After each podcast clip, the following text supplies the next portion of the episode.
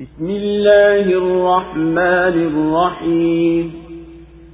يا أيها الذين آمنوا أوفوا بالعقود. أحلت لكم بهيمة الأنعام إلا ما يتلى عليكم غير محل الصيد وأنتم حرم. إن الله يحكم ما يريد. يا أيها الذين آمنوا لا تحلوا شعائر الله ولا الشهر الحرام ولا الهدي ولا القلائد. ولا القلائد ولا آمين البيت الحرام يبتغون فضلا من ربهم ورضوانا وإذا حللتم فاصطادوا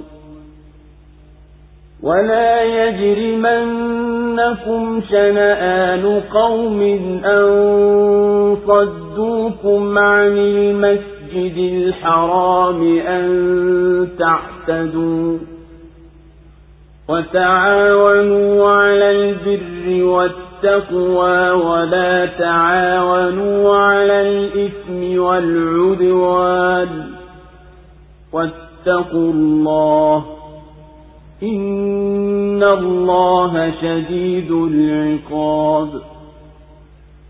حرمت عليكم الميتة والدم ولحم الخنزير وما أهل لغير الله به والمنخنقة والموقوذة والمتردية والنطيحة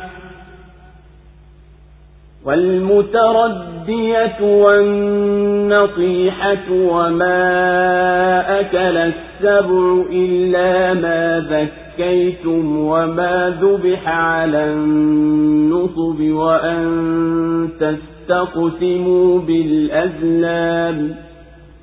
ذلكم فسق اليوم يئس الذين كفروا من دينكم فلا تخشوهم واخشون.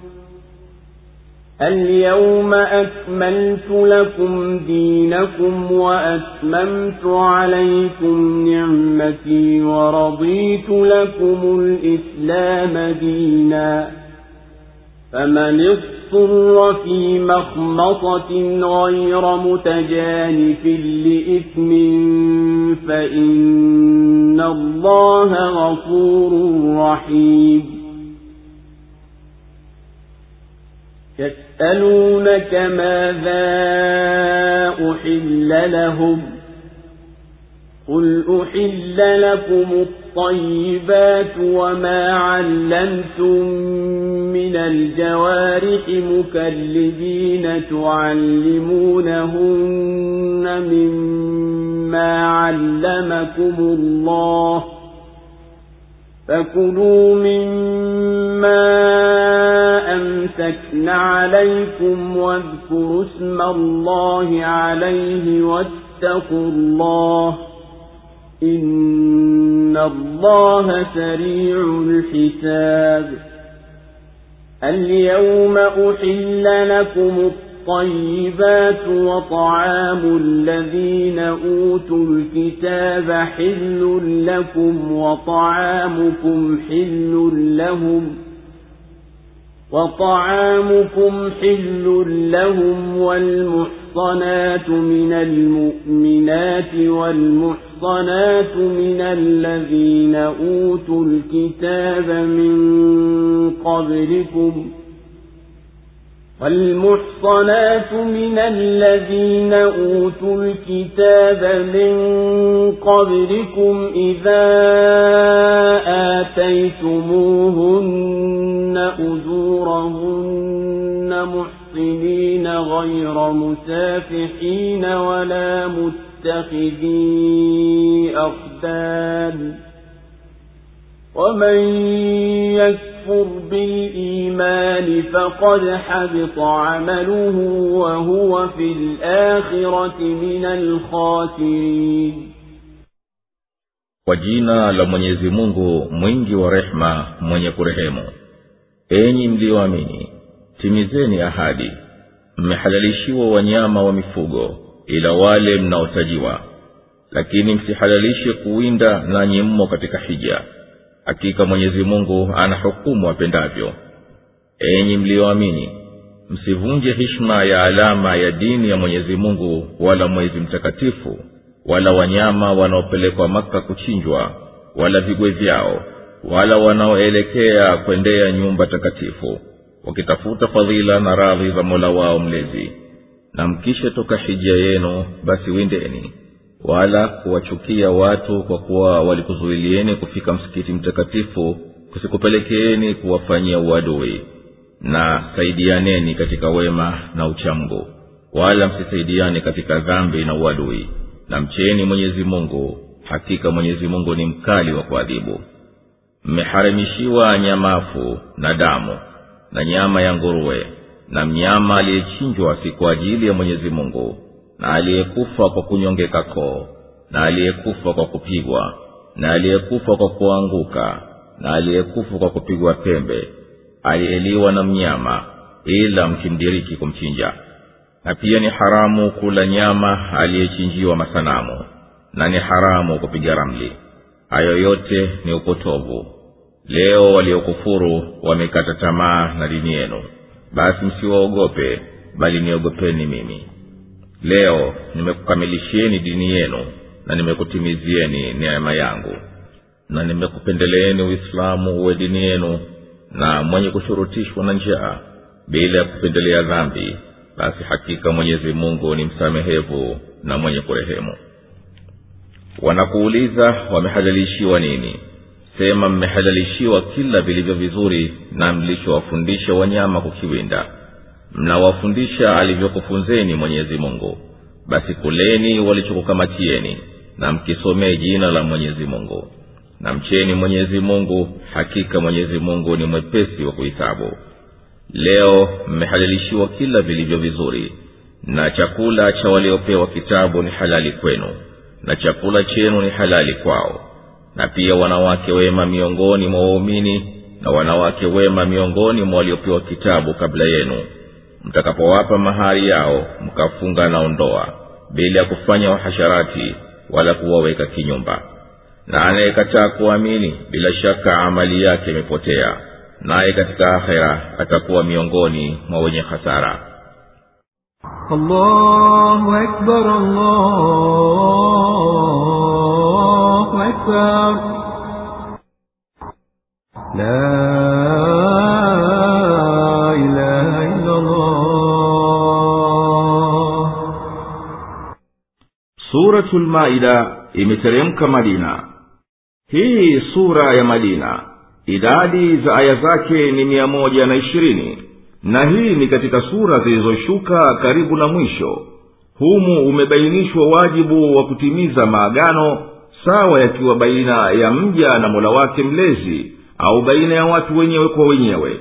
Na sura hii imebainisha baadhi ya vyakula vilivyoharimishwa kama ilivyobainishwa vilivyohalali na kuhalalisha kuwaoa wanawake wa ahlilkitabu wakristo na mayahudi.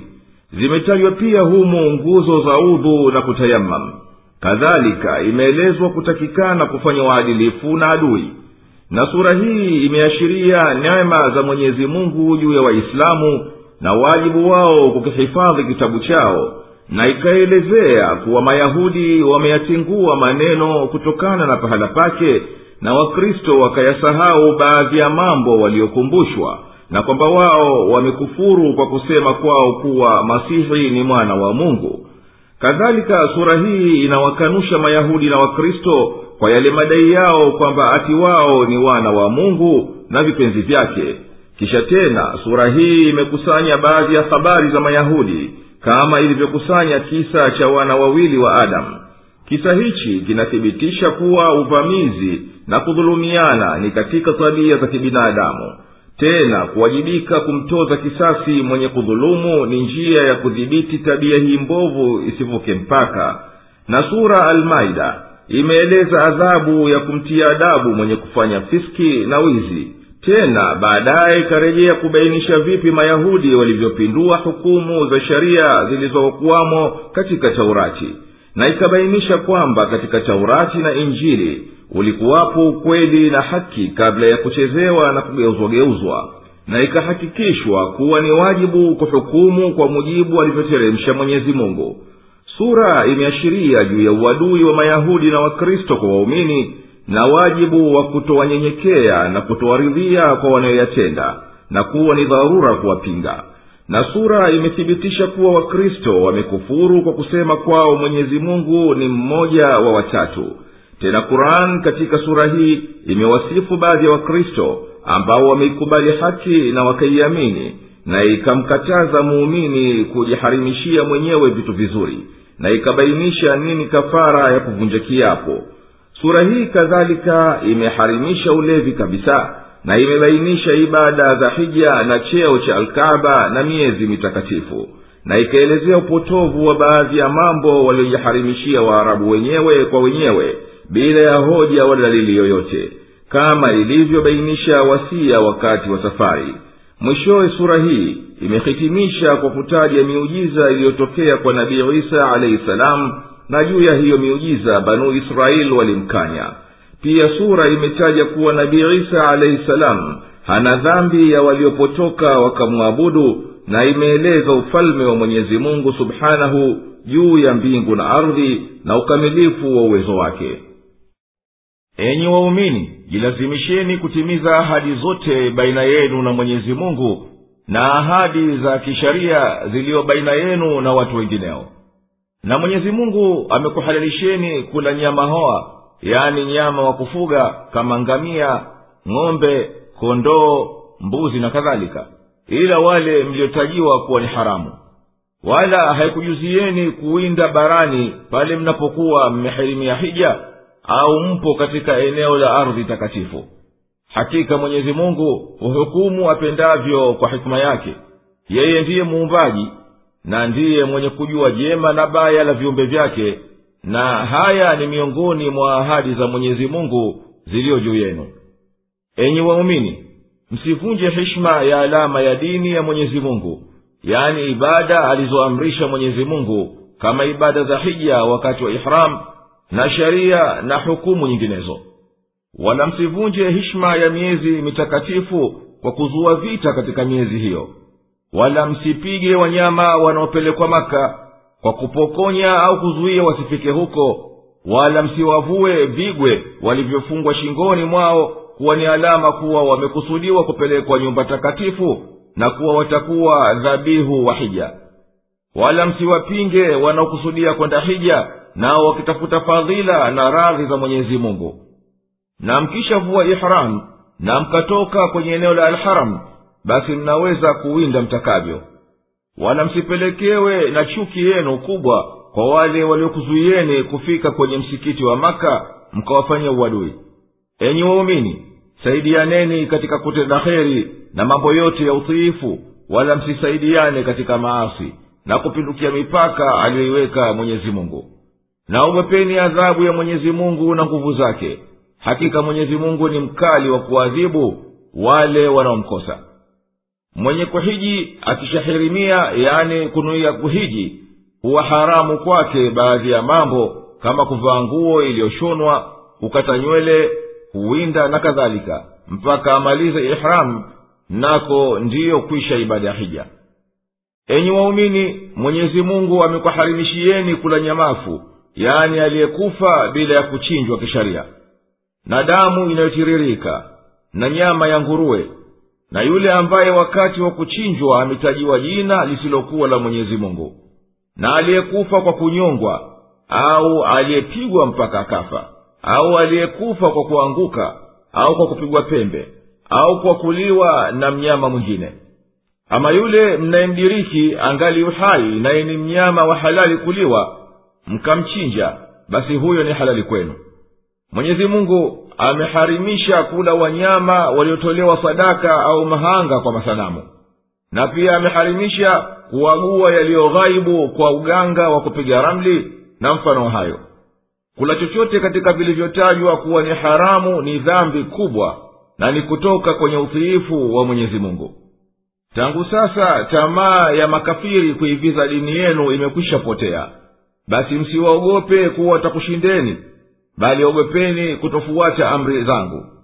Leo nimekukamilishieni hukumu za dini yenu na nimekutimizieni neema yangu kwa kukupeni nguvu na kukuimarisheni. Na nimekuhitarieni uislamu uwe ndiyo dini lakini mwenye kulazimika kwa njaa akala kidogo katika hivyo vilivyoharimishwa. Akala ili asife bila kukusudia waasi basi mwenyezi mungu humsamehe mtu huyo kwa kulazimika kula cha haramu asijakafa mwenyezi mungu ni mwenye huruma na rehema kwa alivyohalalisha. Hafi mnyama wenyewe ila kwa maradhi na hayo maradhi humdhuru mwanadamu akila nyama yake na huenda maradhi mengine yakawa ya kuambukiza. Katika damu vimo vijidudu vya maradhi ama katika nyama ya nguruwe mna vitu kadhaa wa kadhaa vya kumdhuru mtu. Na vilivyochinjwa kwa jina la asiyekuwa mwenyezi mungu na waliochinjiwa masanamu au mashetani hayo ni mambo ya ibada potovu. Na vilivyonyongeka na vilivyoanguka na kupigwa pembe ni sawa na mfu au mzoga kwa kuwa vimekufa kwa vifo vibaya na hasa kwa kuwa damu yake haikutoka imevilia humohumo ewe mtume waumini wanakuuliza nini walichohalalishiwa katika vyakula na vinginevyo. Waambiye mwenyezi mungu amekuhalalishieni kila chema kipendacho nafsi njema na pia amekuhalalishieni kula kinachowindwa na wanyama wenu mliowafunza kuwinda kwa kutokana na alivyokufunzeni mwenyezi mungu. Basi kuleni wanavyowinda wanyama hao mliowatuma na mtaje jina la mwenyezi mungu pale mnapowatwameza na mcheni mwenyezi mungu kwa kuzishika sheria zake wala msikiuke mipaka yake. Tahadharini kumkhalifu mwenyezi mungu katika hayo kwani yeye ni mwepesi wa kuhisabu leo yaani tangu kuteremka aya hii mmehalalishiwa kila kilichochema kipendacho nafsi njema na pia mmehalalishiwa chakula cha watu wa kitabu yaani mayahudi na wakristo na waliochinja wao katika vitu ambavyo havikutajwa kuwa ni haramu kama ilivyokuwa wao ni halali kwao kula chakula chenu. Na mmehalalishiwa nyinyi kuwaoa wanawake wema wa kiislamu na wa ahli lkitab yani mayahudi na wakristo. Hayo kwa sharti mkiwapa mahari yao kwa kusudi ya kuwaoa siyo kwa kuingiana nao kinyume na sheria kwa jahara au kwa kuwaweka mahawara kinyumba. Na mwenye kuipinga dini basi amepoteza malipo ya amali yake aliyodhani kuwa ndiyo itamkaribisha. Naye huko akhera ni katika waliohiliki. Ya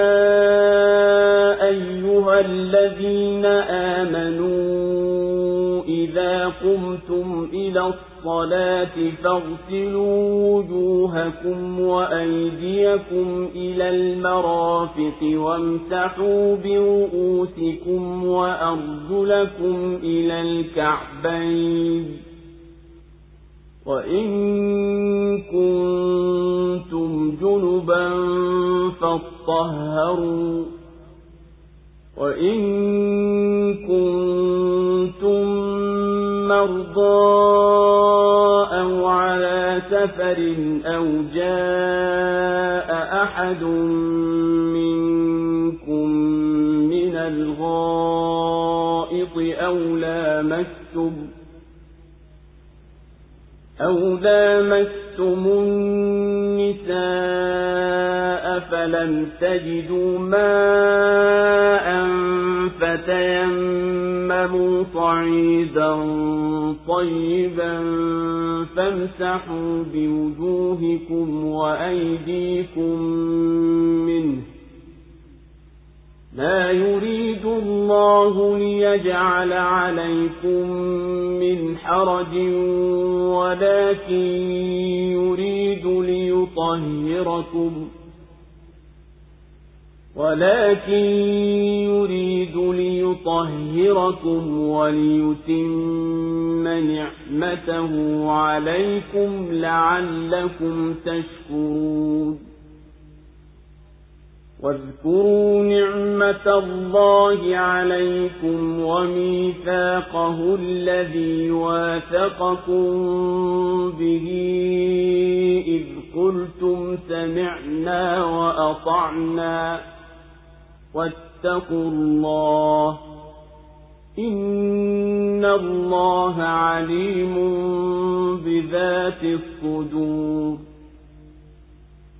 يا أيها الذين آمنوا كونوا قوامين لله شهداء بالقسط ولا يجرمنكم شنآن قوم على ألا تعدلوا اعدلوا هو أقرب للتقوى واتقوا الله إن الله خبير بما تعملون وعد الله الذين آمنوا وعملوا الصالحات لهم مغفرة وأجر عظيم والذين كفروا وكذبوا بآياتنا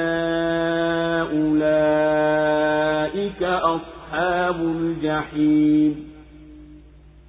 يا أيها الذين آمنوا اذكروا نعمة الله عليكم إذ هم قوم أن يبسطوا إليكم أيديهم فكف أيديهم عنكم واتقوا الله وعلى الله فليتوكل المؤمنون enyi mliyoamini mnaposimama kwa ajili ya sala basi osheni nyuso zenu na mikono yenu mpaka vifundoni na mpake vichwa vyenu na osheni miguu yenu mpaka vifundoni na mkiwa na janaba basi ogeni na mkiwa wagonjwa au mmo safarini au mmoja wenu ametoka chooni au mmewagusa wanawake na hamkupata maji basi tayamamuni vumbi lilo safi na mpake nyuso zenu na mikono yenu.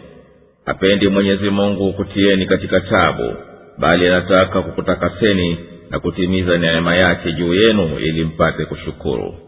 Nakumbukeni neema ya mwenyezi mungu iliyo juu yenu na ahadi yake aliyofungamana nanyi mliposema tumesikia na tumetii na mcheni mwenyezi mungu hakika mwenyezi mungu ni mjuzi sana wa yaliyomo vifuani.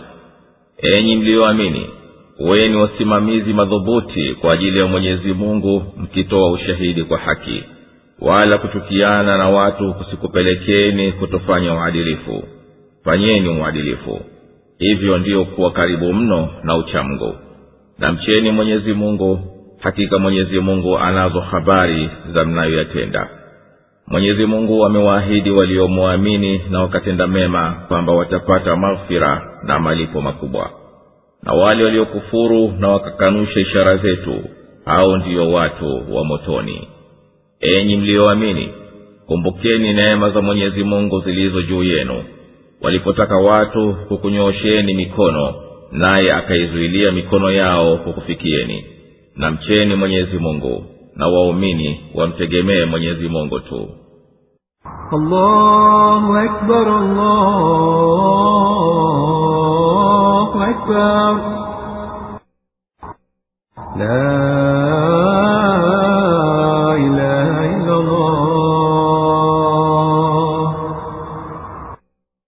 enyi waumini mkitaka kuswali nanyi hamna udhu tawadhini kwa kukosha nyuso zenu na mikono yenu mpaka vifundoni na mpake maji kichwa kizima au baadhi yake na mkoshe miguu yenu mpaka vifundoni. Mnapotaka kuswali nanyi mna janaba kwa kuingiliana na wake zenu basi kogeni mwili mzima. Ikiwa mna maradhi ambayo hayakufaliini kutumia maji au mpo safarini na ipo taabu ya maji au mmetoka chooni kukidhi haja au mmeingiliana kwa lugha ya qurani kugusana na wanawake na msipate maji. Basi inakupaseni kutayamam yaani kujipaka vumbi lililo safi.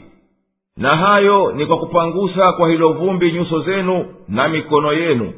Na mwenyezi mungu hataki kukudhikini katika hayo anayokuamrisheni bali anakupeni sharia za kukusafisheni ndani na nje ili atimize neema zake juu yenu kwa uongofu na kubainisha na kusahilisha mpate kumshukuru kwa uongofu wake na kutimilia neema yake kwa kudumisha utiifu kwake. Tahara yani usafi wa kiislamu una maana mbili. Moja ni kumwelekea mwenyezi mungu mtukufu moyoni kwa kujiweka tayari kwa hayo. Na kufunga azimio kusimama mbele yake na hali ni mwenye nafsi iliyo tahir na moyo uliosafi kabisa kwake yeye tu pili ni unadhifu wa dhahiri kwa udhu. Na katika hayo ni kuviosha viungo vyote vinavyoweza kuchafuka. Na udhu ni jambo la kufanywa mara kwa mara na huweza kufika hata kutwa mara tano. Pia kuna kukoga unapoingiliana na mke na wakati wa damu ya mwezi na uzazi. Udhu na kukoga ni kuondoa takataka zenye vijidudu vya maradhi na pia huleta uchangamfu kwa kusisimua damu ya kwenye ngozi na kupoza mishipa. Na kwa hivyo mtume salllahu alaihi wasallam alihusia ukihamaki tawadha kumbukeni enyi waumini neema za mwenyezi mungu alizokuneemesheni kwa kukuongoweni kwenye uislamu. Jitahidini kutimiza ahadi yake aliyoitaka kwenu wakati mlipomuunga mkono mtume wake muhammadi kuwa mtamsikia na mtamtii na mcheni mwenyezi mungu kwa kuzihifadhi ahadi hizi. Yeye subhanahu ni mjuzi sana wa yote yaliyofichikana nyoyoni mwenu naye atakulipeni kwayo. Enyi waumini jitahidini kutimiza haki za mwenyezi mungu na shuhudieni kwa haki baina ya watu.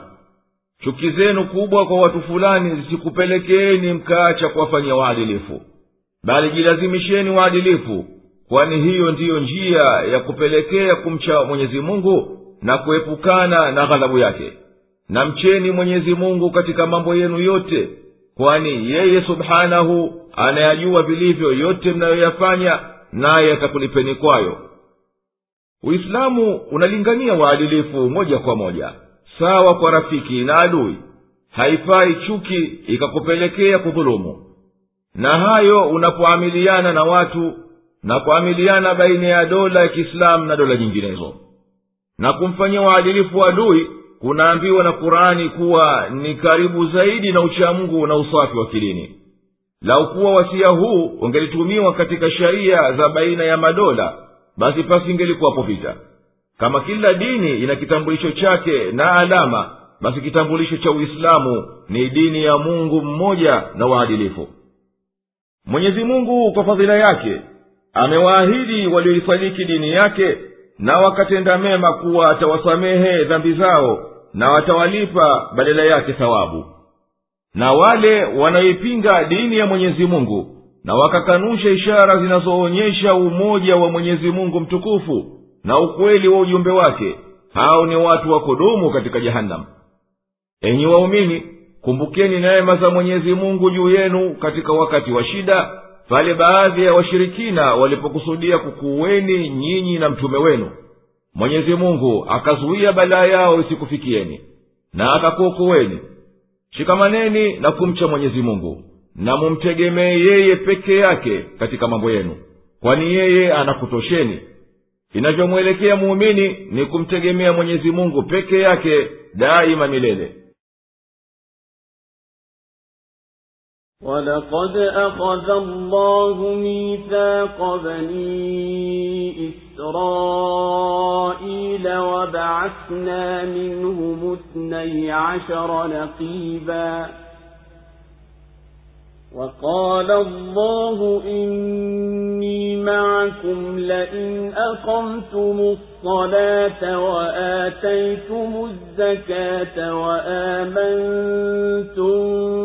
برسلي وعزرتموهم وأقرضتم الله قرضا حسنا لأكفرن عنكم سيئاتكم لأكفرن عنكم سيئاتكم ولأدخلنكم جنات تجري من تحتها الأنهار فمن كفر بعد ذلك منكم فقد ضل سواء السبيل فبما نقضهم ميثاقهم لعناهم وجعلنا قلوبهم قاسية وجعلنا قلوبهم قاسية يحرفون الكلم عن مواضعه ونسوا حظا مما ذكروا به ولا تزال تطلع على خائنة منهم إلا قليلا منهم. فاعف عنهم واصفح. إن الله يحب المحسنين. ومن الذين قالوا إنا نصارى أخذنا ميثاقهم فنسوا حظا مما ذكروا به فأغرينا بينهم العداوة والبغضاء إلى يوم القيامة وسوف ينبئهم الله بما كانوا يصنعون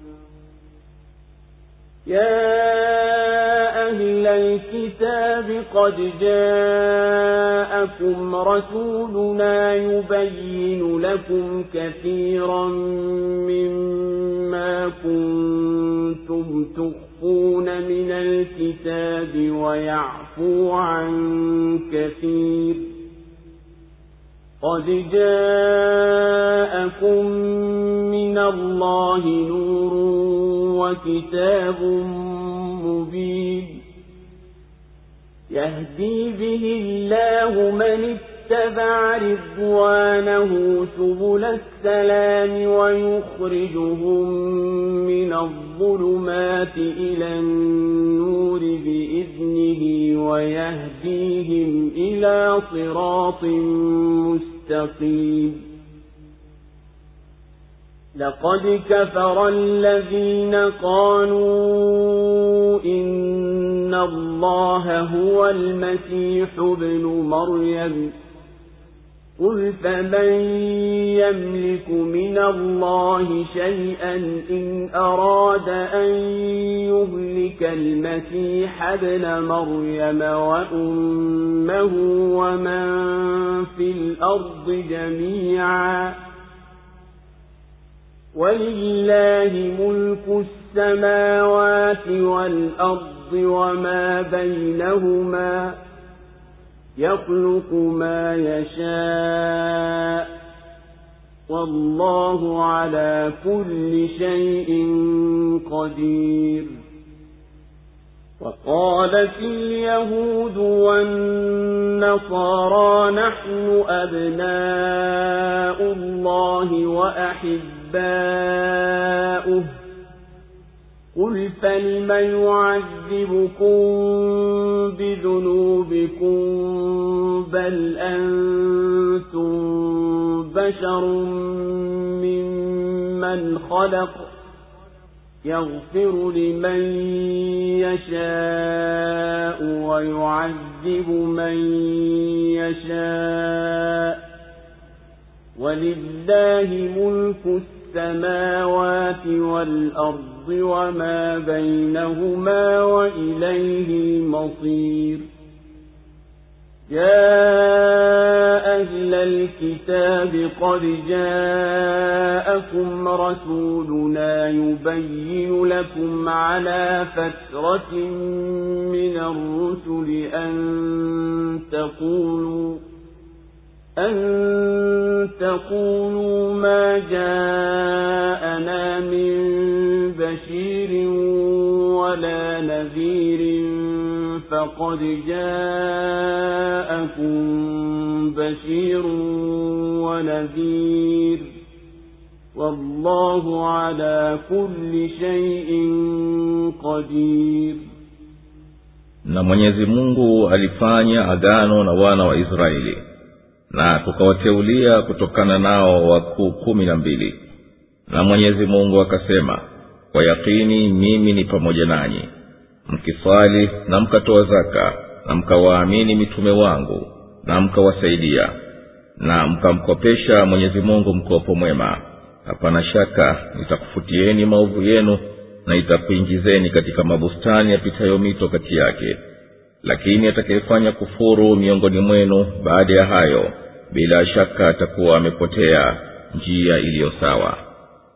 Basi kwa sababu ya kuvunja agano lao tuliwalaani na tukazifanya nyoyo zao kuwa ngumu.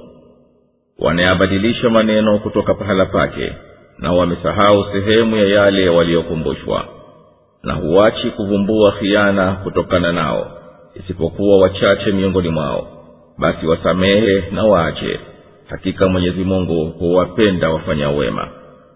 Na kutoka kwa wale waliosema sisi ni manasara tulichukua ahadi yao lakini wakasahau sehemu wa waliokumbushwa. Kwa hivyo tukaweka kati yao uadui na chuki mpaka siku ya kiama na hapo mwenyezi mungu atawaambia waliokuwa wakiyafanya. Enyi watu wa kitabu amekwisha kujieni mtume wetu anayekufichulieni mengi mliyokuwa mkiyaficha katika kitabu na anayesamehe mengi.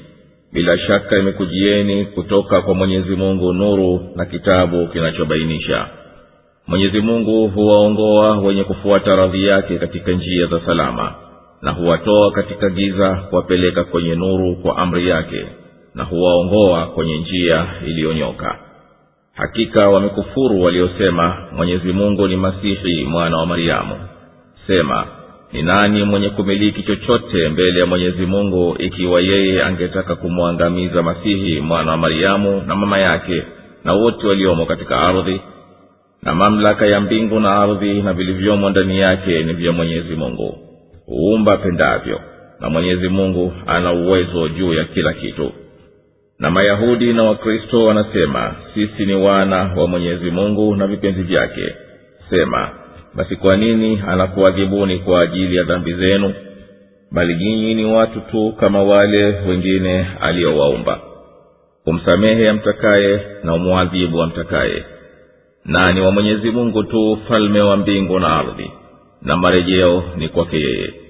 Enyi watu wa kitabu bila shaka amekujilieni mtume wetu akikubainishieni katika wakati usiokuwa na mitume msije mkasema hakufika kwetu mbashiri wala mwonyaji basi amekujieni mbashiri na mwonyaji na mwenyezi mungu ana uwezo wa kila kitu allahu akbar, allahu akbar. La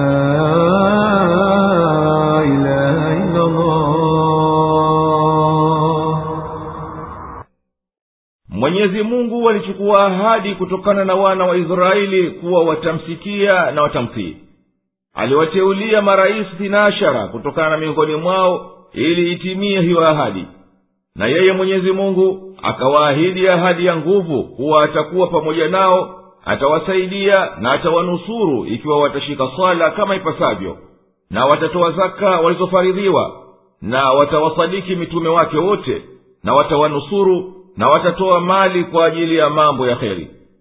Na kwamba pindi wakifanya hayo basi mwenyezi mungu atawafutia dhambi zao na atawatia katika bustani zake zipitazo mito kati yake.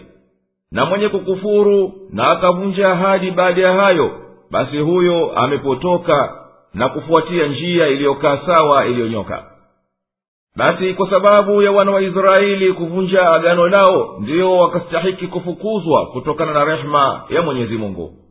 Nyoyo zao zikawa ngumu si laini za kupokea haki na wakaingia kupotoa maneno ya mwenyezi mungu yaliyomo katika taurati kutokana na maana yake ya asli na yafuate yanayowafikiana na wapendavyo wao. Wakaachilia mbali pande kubwa ya mambo walioamrishwa katika taurati na wewe mtume huachi kuona kila namna ya hadaa na uvunjaji wa ahadi kwa hawa wana wa israeli isipokuwa kwa wachache tu miongoni mwao ambao wanakuamini wewe. Hao hawahini wala hawadanganyi.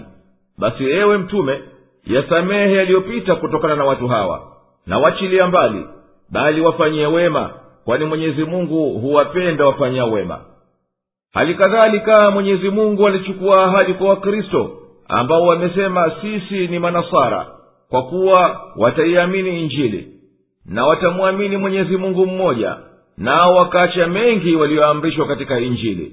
Mwenyezi mungu akawaadhibu kwa hayo kwa kutia uadui na hasama baina ya wao kwa wao wakawa makundi mbalimbali mbali yenye uadui mpaka siku ya kiama na hapo mwenyezi mungu atawaambia waliokuwa wakiyafanya na atawalipa kwayo. Enyi watu wa kitabu amekujilieni mtume wetu muhammadi akiita watu wafuate haki. Anakufichulieni mengi mliyokuwa mkiyaficha katika taurati na injili. Na anayacha mengi katika mliyoyaficha ambayo hayana haja ya kuyadhihirisha. Amekuleteeni kutoka kwa mwenyezi mungu sharia kamili ambayo sheria hiyo peke yake ni nuru na inabainishwa na kitabu kilichowahi mwenyezi mungu kwa kitabu hichi anawaongoa kwenye njia ya uokofu wanaoelekea kutaka radhi zake na anawatoa kwenye giza la ukafiri kuendea mwangaza wa imani kwa taufiki yake na anawaongoza kwenye njia ya haki. Hakika wamekufuru wale wanaodai ati mwenyezi mungu ndiye masihi mwana wa maryamu. Ewe mtume waambie hao wanaothubutu kuchezea cheo cha ungu hapana yeyote anayeweza kuzuia matakwa ya mwenyezi mungu akitaka kumteketeza isa na mama yake na kuwahiliki wote waliomo katika ardhi. Kwani ufalme wa mbingu na ardhi na vilivyo baina yao ni wa mwenyezi mungu peke yake. Yeye huumba mfano autakao na mwenyezi mungu ana uweza mkubwa kabisa hashindwi na kitu. Na mayahudi na wakristo husema sisi ndiyo tuliofadhiliwa kwani sisi ndiyo wana wa mwenyezi mungu na vipenzi vyake atupendao waambiye ewe mtume basi kwa nini anakuadhibuni kwa dhambi zenu na anakutieni katika moto wa jehanamu waongo nyinyi. Nyinyi kama wanadamu wengineo ni viumbe na mtahisabiwa kwa vitendo vyenu. Na maghfira yamo mikononi mwa mwenyezi mungu peke yake. Humsamehe amtakaye. Na adhabu yake ni kwa amtakaye kumwadhibu kwani ufalme wa mbingu na ardhi na viliomo baina yao ni wa mwenyezi mungu tu na kwake yeye ndiyo marejeo ya mwisho. Enyi watu wa kitabu umekujieni ujumbe wa mtume wetu ambaye anakudhihirishieni haki baada ya kusita ujumbe kwa muda wa zama. Ili msitafute udhuru wa ukafiri wenu kwa kudai ati kuwa mwenyezi mungu hakukuleteeni mbashiri wa kukupeni habari njema wala mwonyaji wa kukuhadharisheni sasa basi huyu amekujilieni mbashiri na mwonyaji na mwenyezi mungu ni muweza wa kila jambo na katika hayo mambo ni kutuma mitume na kukuhisabuni kwa mliyo nayo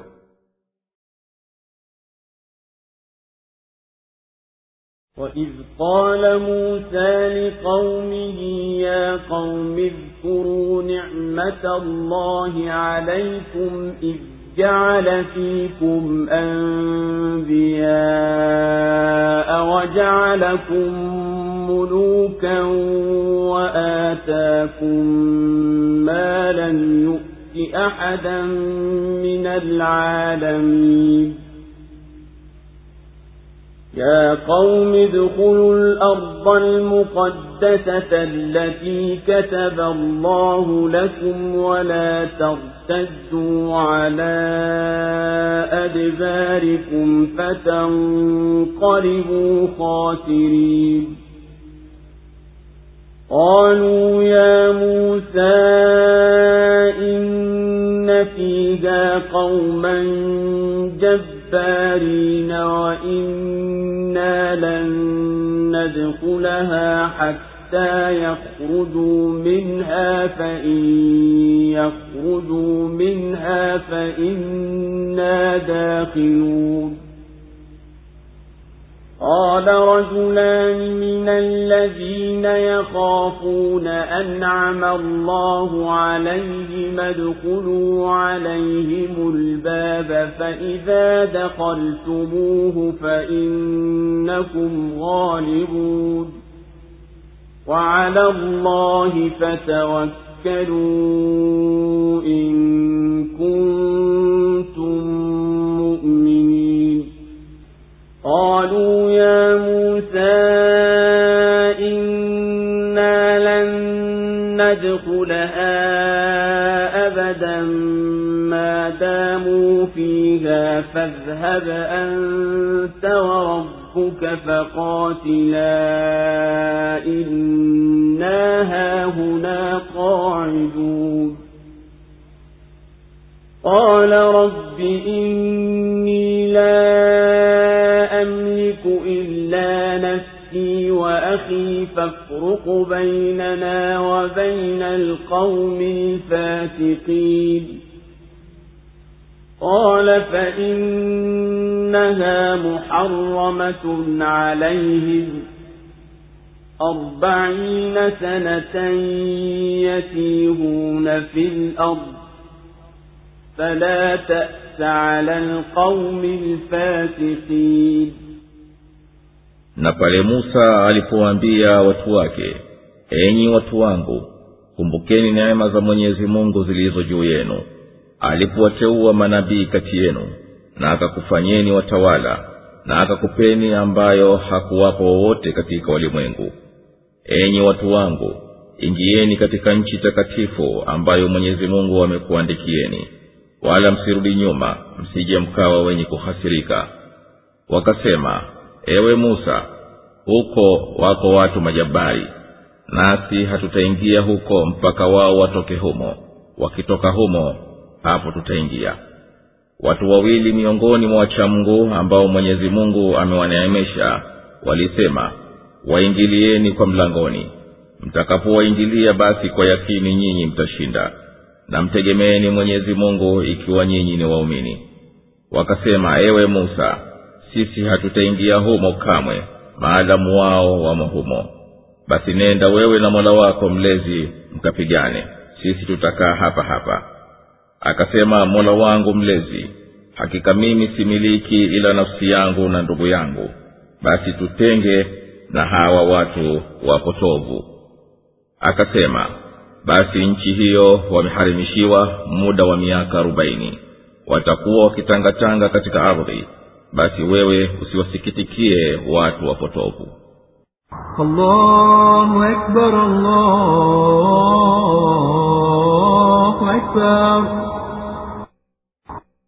La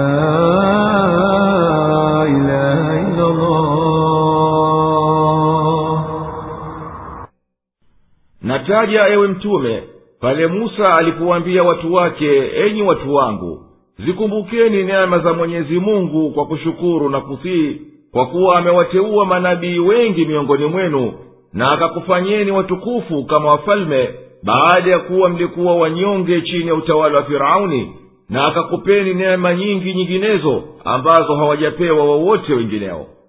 Enyi watu wangu tiini amri ya mwenyezi mungu ingieni ardhi takatifu aliyokujalieni mwenyezi mungu mwingie. Wala msirejee nyuma kuwaogopa hao watu wake majabari mkaja kukosa nusura ya mwenyezi mungu na radhi zake. Wana wa israeli wakaihalifu amri ya mwenyezi mungu na wakasema ewe musa katika nchi hii wamo watu majabari. Sisi hatuna nguvu za kupambana nao. Basi hatutoingia humo maadamu wao wamo. Wakitoka basi tena hapo sisi tutaingia. Wawili kati ya wakubwa wao waliokuwa wanamwogopa mwenyezi mungu na ambao mwenyezi mungu amewapa neema ya imani na utiifu walisema enyi watu waingilieni hawa majabari wa mjini kwa kupitia mlangoni kwa ghafula mkifanya hivyo nyinyi mtawashinda. Na mtegemeni mwenyezi mungu peke yake katika mambo yenu yote ikiwa nyinyi ni wenye imani ya kweli. Lakini wakakakamia katika uhalifu wao. Wakasema ewe musa sisi bila shaka yoyote tumekwisha azimia kuwa hatutaingia nchi hii kabisa. Maadamu wamo hawa majabari basi tuwache na yetu kwani wewe huna madaraka yoyote juu yetu. Nenda wewe na mola wako mlezi mkapigane nao hawa majabari. Sisi tutakaa hapa hapa hatubanduki. Hapo tena musa akamrejea mola wake mlezi akisema mola wangu mlezi sina madaraka ila juu ya nafsi yangu na ndugu yangu. Basi tuhukumie baina yetu na hawa watu wakaidi mwenyezi mungu akamwitikia musa akawapigia marufuku hawa wahalifu wasiingie nchi hiyo kwa muda wa miaka arobaini. Wakipotea ovyo majangwani hawajue ndako wala tokako.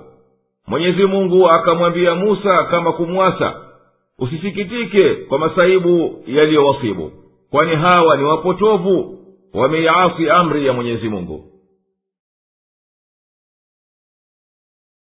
واتل عليهم نبأ ابني آدم بالحق إذ قربا قربانا فتقبل من أحدهما ولم يتقبل من الآخر. قال لأقتلنك. قال إنما يتقبل الله من المتقين.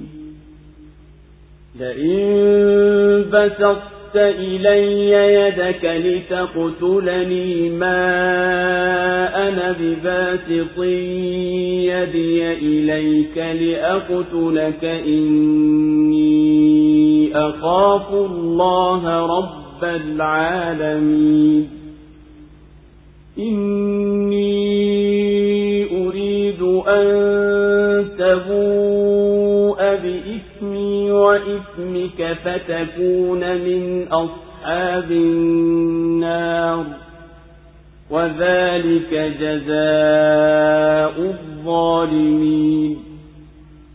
فطوعت له نفسه قتل أخيه فقتله فأصبح من الخاسرين فبعث الله غرابا يبحث في الأرض ليريه كيف يواري سوءة أخيه قال يا ويلتى أعجزت أن أكون مثل هذا الغراب فأواري سوءة أخي فأصبح من النادمين. من أجل ذلك كتبنا على بني إسرائيل أنه من قتل نفسا بغير نفس أو فساد في الأرض فكأنما قتل الناس جميعا فكأنما قتل الناس جميعا ومن أحياها فكأنما أحيا الناس جميعا ولقد جاءتهم رسلنا بالبينات ثم إن كثيرا منهم بعد ذلك في الأرض لمسرفون. إنما جزاء الذين يحاربون الله ورسوله ويسعون في الأرض فسادا أن يقتلوا أو يصلبوا أو تقطع أيديهم وأرجلهم من خلاف أو ينفوا من الأرض ذلك لهم خزي في الدنيا ولهم في الآخرة عذاب عظيم إلا الذين تابوا من قبل أن تقدروا عليهم فاعلموا أن الله غفور رحيم na wasomee habari za wana wawili wa adamu kwa kweli. Walipotoa mhanga ukakubaliwa wa mmoja wao na wa mwingine haukukubaliwa. Akasema nitakuua. Akasema mwingine mwenyezi mungu huwapokelea wachamgu.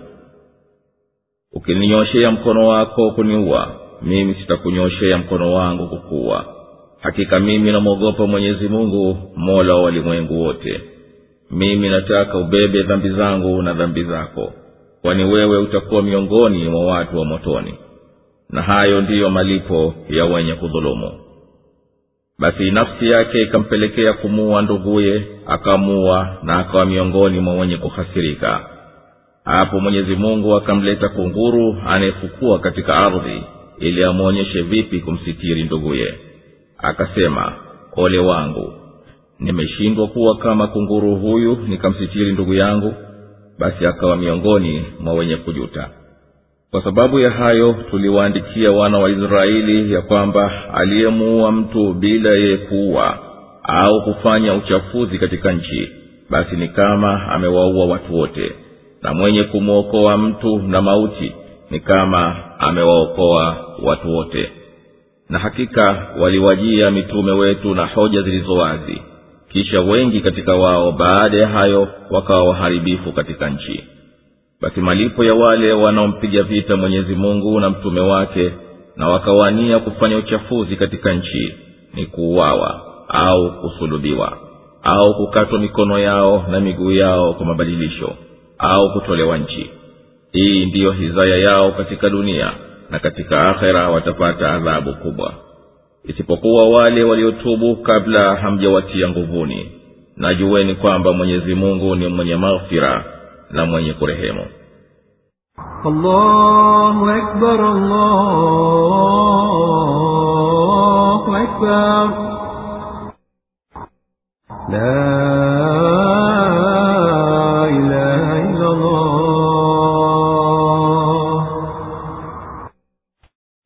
hakika kupenda kutenda uadui ni tabia ya baadhi ya watu. Basi ewe nabii wasomee mayahudi na wewe ni msema kweli. Habari za habila na habila wana wawili wa adamu kila mmoja alichinja dhabihu kama ni mahanga kwa kutaka kuruba kwa mwenyezi mungu. Mwenyezi mungu alimkubalia mmoja kwa ajili ya usafi wa nia yake na akamkatalia wa pili kwa kuwa nia yake haikuwa safi basi yule aliyekataliwa akamhusudu mwenziwe na akamuahidi kuwa tamua yule nduguye akamrudi kwa kumbainishia kuwa mwenyezi mungu hapokei amali ila kwa wacha waliosafisha nia zao katika kule kutafuta kuruba. Akamwambia shetani akikuzuga hata ukinyooshea mkono ili kuniua mimi sitofanya kama hivyo wala sitonyoosha mkono wangu kwa ajili ya kukuwa hakika mimi naogopa adhabu ya mola wangu mlezi naye ndiye mwenyezi mungu mola mlezi wa viumbe vyote. Mimi sitakuzuia utapotaka kuniua ili upate kubeba dhambi za kuniua mimi pamoja na dhambi zako za tangu hapo za kutomsafia nia mwenyezi mungu. Kwa hivyo wewe unastahiki huko akhera kuwa katika watu wa motoni. Na hayo ni malipo ya haki ya mwenyezi mungu kumlipa kila mwenye kudhulumu basi nafsi yake ilimsahilishia kukhalifiana na maumbile. Kumuua nduguye akamuua kwa hivyo akawa kwa mujibu wa hukumu ya mwenyezi mungu miongoni mwa waliohasiri kwa kuwa ameipoteza imani yake na amempoteza nduguye. Baada ya kumuua yakamjia majuto na kubabaika. Akawa hajui afenyeje maiti. Mwenyezi mungu akampeleka kunguru akafukua udongo amzike kunguru mwingine aliyekufa ili amfunze muuaji vipi kumsitiri mwenzake aliyekwisha kufa. Alipohisi uovu wa aliyoyatenda alijuta kwa uhalifu wake akasema nimeshindwa hata kuwa kama kunguru huyu nikamsitiri ndugu yangu. Akawa basi miongoni mwa waliojuta kwa makosa yake na kwenda kinyume na yanayotakikana na maumbile kwa sababu ya uasi huo na kupenda kwa baadhi ya watu kuwafanyia uadui wenginewe ndiyo tukawajibisha kumuua muuaji. Kwani mwenye kumuua mtu bila sababu zinazopasa kisasi au bila ya kufanya uharibifu katika nchi ni kama amewaua watu wote. Yeye huyo amemwaga damu za watu na amewashajiisha wengine wafanye kama hayo. Kwa hivyo kumuua mmoja ni kama kuwaua watu wote kwa kujiletea maudhiko ya mwenyezi mungu na adhabu yake. Na mwenye kumhuisha mtu kwa kumlipa kisasi basi ni kama amewahuisha watu wote kwa kuhifadhi damu ya wanadamu isimwagwe ovyo. Huyo anastahiki thawabu nyingi kutokana na mola wake mlezi. Sisi tumewatumia mitume wetu kutilia mkazo hukumu yetu kwa dalili na hoja. Kisha baadaye wengi miongoni mwa wana wa israeli walipindukia mipaka katika uharibifu wao katika nchi. Maneno haya yanaonyesha kuwa kumfanyia uadui mtu mmoja ni kuwafanyia jamii ya watu na kulipa kisasi ndiyo kuhuisha jamii. Katika sheria ya kiislamu kisasi ni haki ya walii amri yaani aliyemhusu maiti. Akipenda atasamehe achukue fidia na akipenda atataka kisasi na akitimize. Naye anaposamehe anayo haki ya kumfedhehesha mkosefu akiwa amekithiri uovu wake na uharibifu. Hakika adhabu ya wale wanaompiga vita mwenyezi mungu na mtume wake kwa kuacha hukumu na sheria na wakafanya uharibifu katika nchi kwa uharamia na kunyang'anya mali ni kuuliwa pindi wakiua na kutundikwa msalabani pindi wakiua na wakapokonya mali ya watu na kukatwa mikono yao na miguu kwa mabadilisho yaani mkono wa kulia na mguu wa kushoto au kinyume cha hayo pindi ikiwa watavamia watu njiani na kuwapokonya mali bila ya kuwaua. Na ikiwa watawatisha watu tu basi adhabu yao ni kuhamishwa nchi au wafungwe.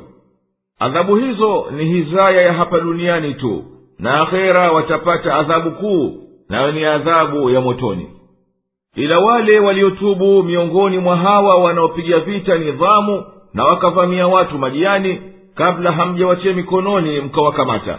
Basi adhabu ya mwenyezi mungu itaondoka. Itabaki juu yao haki za waja wa mwenyezi mungu wazirejeshe. Najueni kuwa mwenyezi mungu ni mwingi wa maghfira na rehma.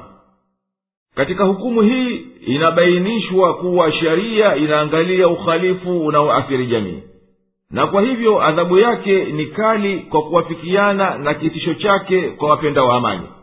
Mazingatio hapa si kwa mujibu wa kile kitendo cha uhalifu bali kwa mujibu wa kiasi ya kitisho na fadhaa inayoletwa na hicho kitendo. Ya اتقوا الله وابتغوا إليه الوسيلة وجاهدوا في سبيله لعلكم تفلحون إن الذين كفروا لو أن لهم ما في الأرض جميعا ومثله معه ليفتدوا به من عذاب يوم القيامة ما تقبل منهم ولهم عذاب أليم يريدون أن يخرجوا من النار وما هم بخارجين منها ولهم عذاب مقيم. والسارق والسارقة فاقطعوا أيديهما جزاء بما كسبا نكالا من الله. والله عزيز حكيم. فمن تاب من بعد ظلمه وأصلح فإن الله يتوب عليه. إن الله غفور رحيم. ألم تعلم أن الله له ملك السماوات والأرض يعذب من يشاء ويغفر لمن يشاء والله على كل شيء قدير يا أيها الرسول لا يحزنك الذين يسارعون في الكفر من الذين قالوا آمنا بأفواههم ولم تؤمن قلوبهم ومن الذين هادوا سماعون للكذب سماعون لقوم آخرين لم يأتوك يحرفون الكلم من بعد مواضعه يقولون إن أوتيتم هذا فخذوه وإن لم تؤتوا فَأْتَوْهُ فَاحْذَرُوا وَمَن يُرِدِ اللَّهُ فِتْنَتَهُ فَلَن تَمْلِكَ لَهُ مِنَ اللَّهِ شَيْئًا أُولَئِكَ الَّذِينَ لَمْ يُرِدِ اللَّهُ أَن يُطَهِّرَ قُلُوبَهُمْ لهم في الدنيا خزي ولهم في الآخرة عذاب عظيم. سماعون للكذب أكالون للسحت فإن جاءوك فاحكم بينهم أو أعرض عنهم وإن تعرض عنهم فلن يضروك شيئا وإن حكمت فاحكم بينهم بالقسط إن الله يحب المقسطين وكيف يحكمونك وعندهم التوراة فيها حكم الله ثم يتولون من بعد ذلك وما أولئك بالمؤمنين enyi mliyoamini mcheni mwenyezi mungu na tafuteni njia ya kumfikiria na wanieni kwa juhudi kwa ajili yake ili mpate kuokoka. Hakika waliokufuru lau wangekuwa na yote yaliyomo duniani na mengine kama hayo ili watoe fidia ya kuepukana na adhabu ya siku ya kiama yasingelipokelewa kwao na watapata adhabu chungu. Watataka watoke motoni lakini hawatatoka humo na watakuwa na adhabu inayodumu na mwizi mwanamume na mwizi mwanamke ikateni mikono yao. Hayo ni malipo ya walioyachuma. Ndiyo adhabu ya mfano itokayo kwa mwenyezi mungu. Na mwenyezi mungu ni mwenye nguvu na mwenye hikma. Lakini mwenye kutubia baada ya dhuluma yake na akatengenea basi mwenyezi mungu atapokea toba yake. Hakika mwenyezi mungu ni mwenye maghfira na mwenye kurehemu hujui ya kwamba mwenyezi mungu ana ufalme wa mbingu na ardhi humwadhibu amtakaye na humsamehe amtakaye na mwenyezi mungu ni muweza wa kila kitu. Ewe mtume wasikuhuzunishe wafanyao haraka kukufuru miongoni mwa wanaosema kwa vinywa vyao tumeamini na hali nyoyo zao hazikuamini na miongoni mwa mayahudi wanaosikiliza kwa ajili ya uongo wanaosikiliza kwa ajili ya watu wengine wasiokufikia. Wao huyabadilisha maneno kutoka pahala pake. Wanasema mkipewa haya basi yashikeni na msipopewa haya tahadharini. Na mtu ambaye mwenyezi mungu anataka kumfitini huwezi kuwa na madaraka naye mbele ya mwenyezi mungu. Au ndiyo ambao mwenyezi mungu hataki kuzitakasa nyoyo zao. Watakuwa na hizaya duniani na akhera watakuwa na adhabu kubwa. Hao ni wasikilizaji kwa ajili ya kusema uongo na ni walaji mno vya haramu. Basi wakikujia wahukumu baina yao au jipuuze nao. Na ukijipuuza nao basi wao hawatakudhuru kitu. Na ukiwahukumu basi hukumu baina yao kwa waadilifu hakika mwenyezi mungu anawapenda waadilifu na huwaje wakufanye wewe hakimu nao wanayo taurati yenye hukumu za mwenyezi mungu kisha baada ya hayo wanageuka na hao si wenye kuamini.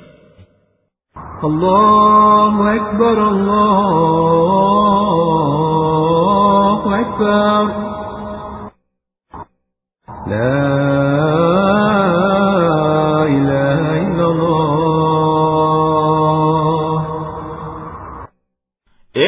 enyi mliyoamini mcheni mwenyezi mungu kwa kujitenga na anayoyakataza na kutii amri zake na takeni kuyafanya yatakukurubisheni kupata thawabu zake. Nayo ni kutenda mambo ya utiifu na mambo ya kheri. Na wanieni kwa jihadi katika njia yake kwa kuitukuza dini yake na kuwapiga vita maadui zake. Huenda kwa hivyo mkafuzu mkapata karama zake na thawabu zake hakika waliokufuru hata lau kuwa wana kila namna ya mali yote yaliyomo duniani na mambo mengine yanayoonekana yenye maana katika uhai na wakawa nayo mfano waliyomo duniani juu ya hayo yaliyomo humo na wakataka yawe ni fidia wajiokowe na adhabu za mwenyezi mungu siku ya kiama kwa ukafiri wao basi fidia hiyo yote haitofaa kitu. Wala mwenyezi mungu hawakubali hayo hapana njia yoyote ya wao kuepukana na malipo ya ukafiri wao nao watapata adhabu kali. Hawa makafiri wanatamani kutoka motoni na wala hawatatoka humo watapata adhabu ya dai madawamu. Na mwanamume aliyeiba na mwanamke aliyeiba ikateni mikono yao kuwa ni malipo ya madhambi waliyoyatenda. Na njia ya kuwaonya wengineo wasitende jambo hilo hiyo ni hukumu ya mwenyezi mungu. Na amri ya mwenyezi mungu ndiyo yenye kushinda. Naye ndiye mwenye hikma katika kutunga sharia. Kila ukhalifu ameuwekea malipo yake yenye kumzuia mtu asitende tena na wengine watahadhari wasifanye kama hayo. Ajabu iliyopo ni kuwepo wajinga wakashtushwa na amri hii ya mwenyezi mungu aliyetuumba na wasiseme lolote kuwa katika china wakati wa vita na taiwan ilikuwapo sheria ya kuwa mwizi auawe. Na katika baadhi ya wilaya za amerika mpaka leo hii ipo sheria ya kuwa mwizi wa farasi auawe. Na katika kenya adabu ya wizi kwa kutumia nguvu ni kunyongwa. Na katika sheria za kiingereza na nchi zote za magharibi mtu ana haki ya kuua kwa ajili ya kulinda mali na roho. Ikiwa ni haki ya mtu kumuua atakayekuja kwiba je ni kuu hilo kwa serikali kumkata mkono aliyekwisha iba? Kwa kuwepo sharia kama hii ndiyo ikawa wizi umetoweka katika nchi kama saudi arabia na ukawa vururu kwengineko lakini mwenye kutubu baada ya kutenda kosa lake hilo na akatengeneza vitendo vyake na akanyoosha mwendo wake basi mwenyezi mungu hakika humkubalie toba yake. Hakika mwenyezi mungu ni mwingi mno wa kusamehe na kurehemu jua ewe mwenye fahamu kwa ujuzi wa yakini ya kwamba ni mwenyezi mungu pekee yake ndiye mwenye kumiliki kila kitu kiliyomo katika mbingu na ardhi. Yeye humpa adhabu yake amtakaye kwa hikima yake na uwezo wake na humsamehe amtakaye kwa hikima yake na rehema yake na mwenyezi mungu ni muweza wa kila kitu.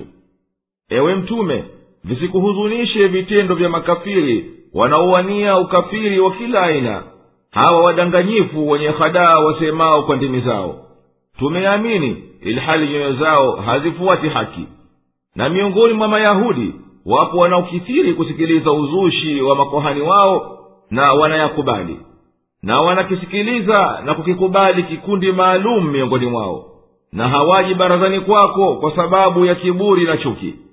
Na hawa huyageuza maneno ya taurati kutokana pahala pake baada ya mwenyezi mungu kwishayasimamisha na kuyahukumia. Nao huwaambia wafuasi wao mkipewa maneno haya yaliyopotoshwa na kubadilishwa yakubalini na muyafuate. Na kama mkipewa mengine tahadharini nayo msiyakubali. Basi yewe mtume usihuzunike mwenyezi mungu akimhukumia mtu kupotea kwa kumziba moyo wake wewe hutoweza kumwongoa au kumnafiisha kwa chochote asichomtakia mwenyezi mungu. Na hao ndio waliopita mipaka katika upotovu na inda. Mwenyezi mungu mwenyewe hakutaka kuzisafisha nyoyo zao na uchafu wa chuki na inadi na ukafiri. Duniani watapata madhila kwa kufedheheka na kushindwa na akhera watapata adhabu kuu. Hao hukithiri kusikiliza ili wapate kuzua na ukithiri kula mali ya haramu ambayo hayana baraka yoyote kama vile rushwa na riba na mengineyo. Basi wakikujia kukutaka uwahukumu wewe wahukumu pindi ukiona hayo yana maslaha aujipuuze nao. Na ukijipuuza nao hawatukudhuru kwa lolote kwa kuwa mwenyezi mungu ndiye wa kukulinda na watu.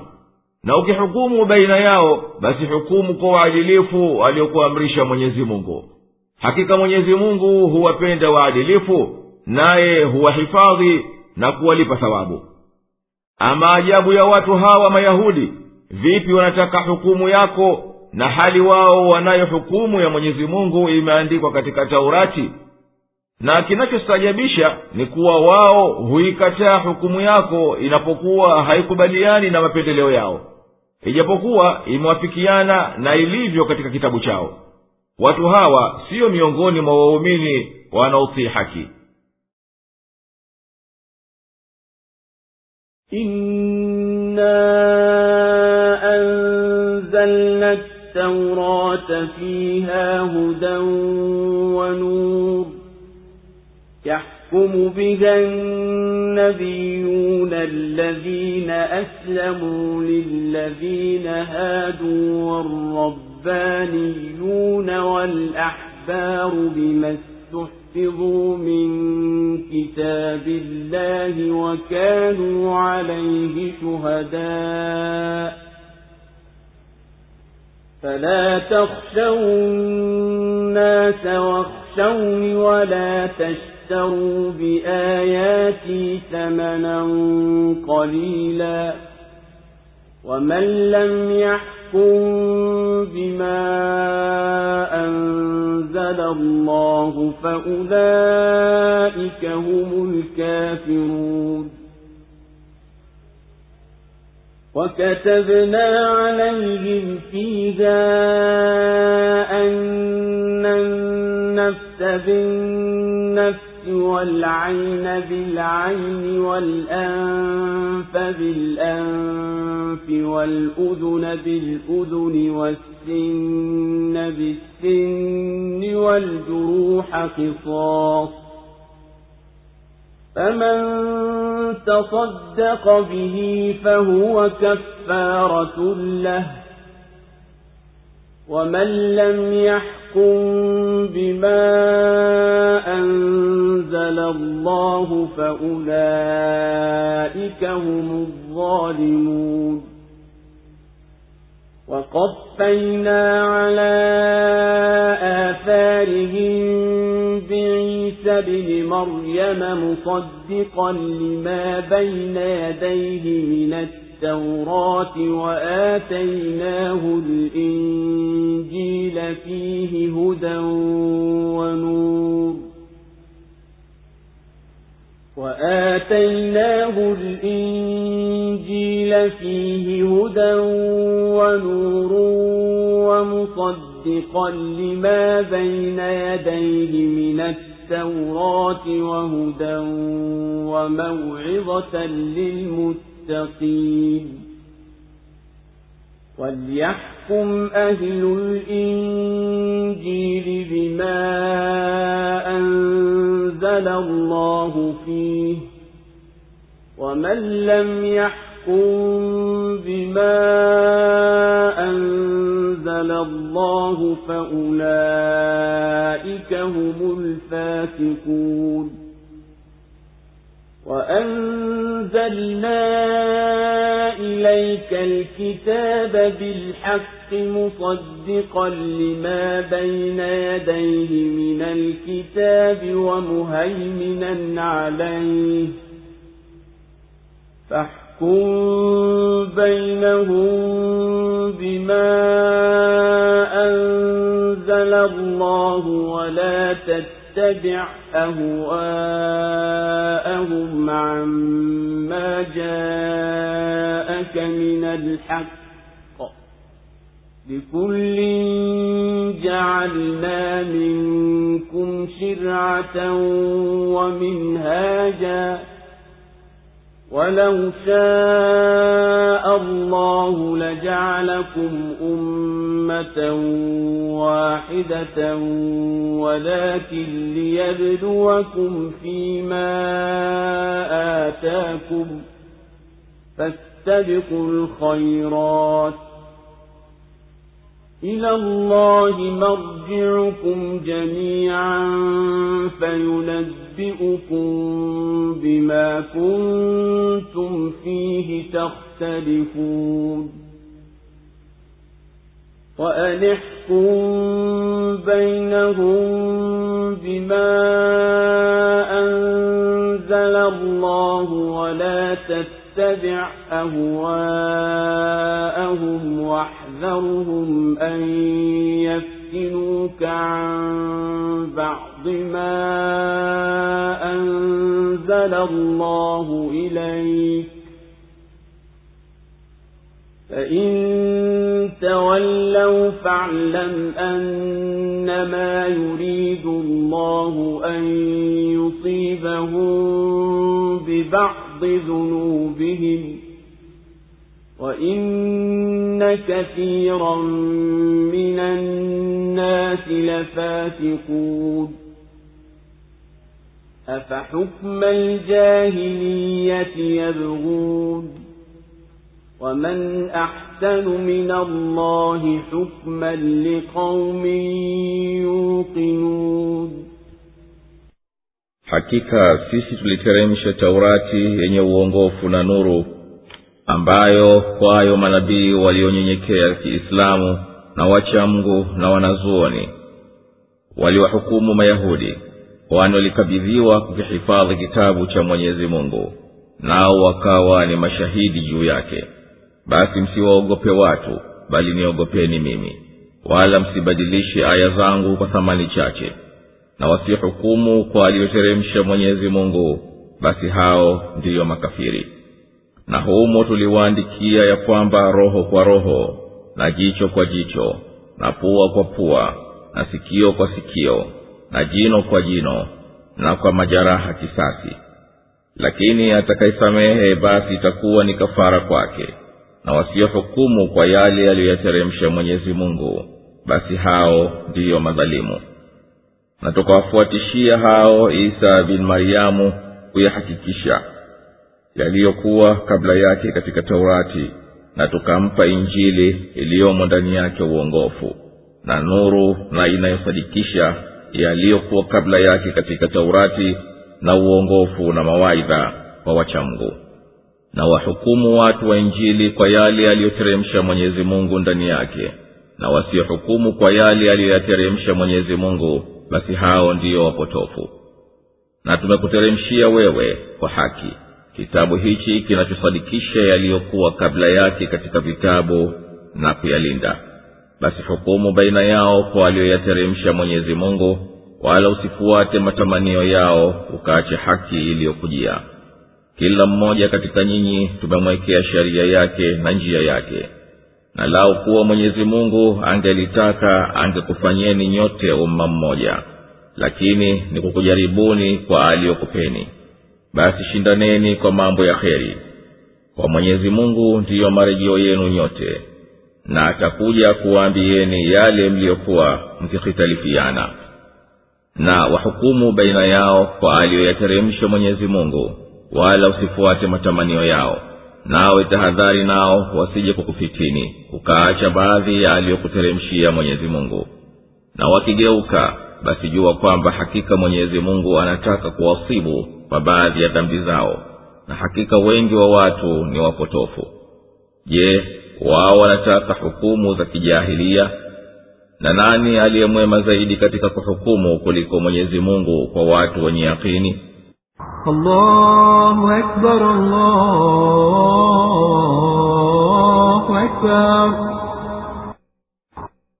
La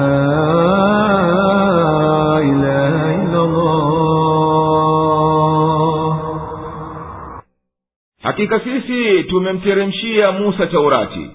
Ndani yake mna uongofu unaoendea haki. Na mna bayana yenye kutoa mwangaza unaonawirisha hukumu wanazozihukumia manabii na wale waliosafisha nafsi zao kwa ajili ya mola wao mlezi. Na wanazuoni wenye kufuata njia ya manabii na wale waliochukua ahadi kukihifadhi kitabu cha mwenyezi mungu kisibadilishwe kwa kukilinda na kushuhudia kuwa hicho ndiyo haki. Basi msiwahofu watu mnapohukumu na nihofuni mimi tu. Mimi mola wenu mlezi mola mlezi wa walimwengu wote. Wala msizibadilishe aya zangu nilizoziteremsha kwa thamani duni ya kutaka starehe ya dunia kama vile mrungura au kutaka cheo. Na wote wasiohukumu kwa mujibu walivyoteremsha mwenyezi mungu ni miongoni mwa makafiri tumewalazimisha mayahudi katika taurati wafuate sheria ya kisasi kwa ajili ya kuhifadhi maisha ya watu. Basi tukahukumu mwenye kuua auawe mwenye kutofua jicho la mtu atofolewe. Kadhalika pua kwa pua sikio kwa sikio jino kwa jino na jaraha hivyo hivyo lilipiziwe kisasi ikimkinika. Hiyo ni hukumu ya mayahudi kama ilivyo katika kutoka ishirini na moja ishirini na tatu hadi ishirini na tano mambo ya walawi ishirini na nne kumi na nane hadi ishirini na moja kumbukumbu la torati kumi na tisa ishirini na moja. Katika uislamu ipo fursa ya msamaha. Mwenye kusamehe akatolea sadaka ili haki ya kulipiza kisasi kwa mhalifu basi hiyo sadaka huwa ni kafara kwake. Mwenyezi mungu naye atamfutia sehemu ya madhambi yake na watu wasihukumu kwa mujibu wa alivyoteremsha mwenyezi mungu basi hao ndio wenye kudhulumu. Na baada ya hawa manabii tulimtuma isa mwana wa maryamu naye ni mwenye kufuata njia yao na kuithibitisha taurati iliyomtangulia. Naye tulimteremshia injili yenye uongofu kuelekea haki na yenye kubainisha hukumu na tuliteremsha ili isadikishe taurati iliyotangulia.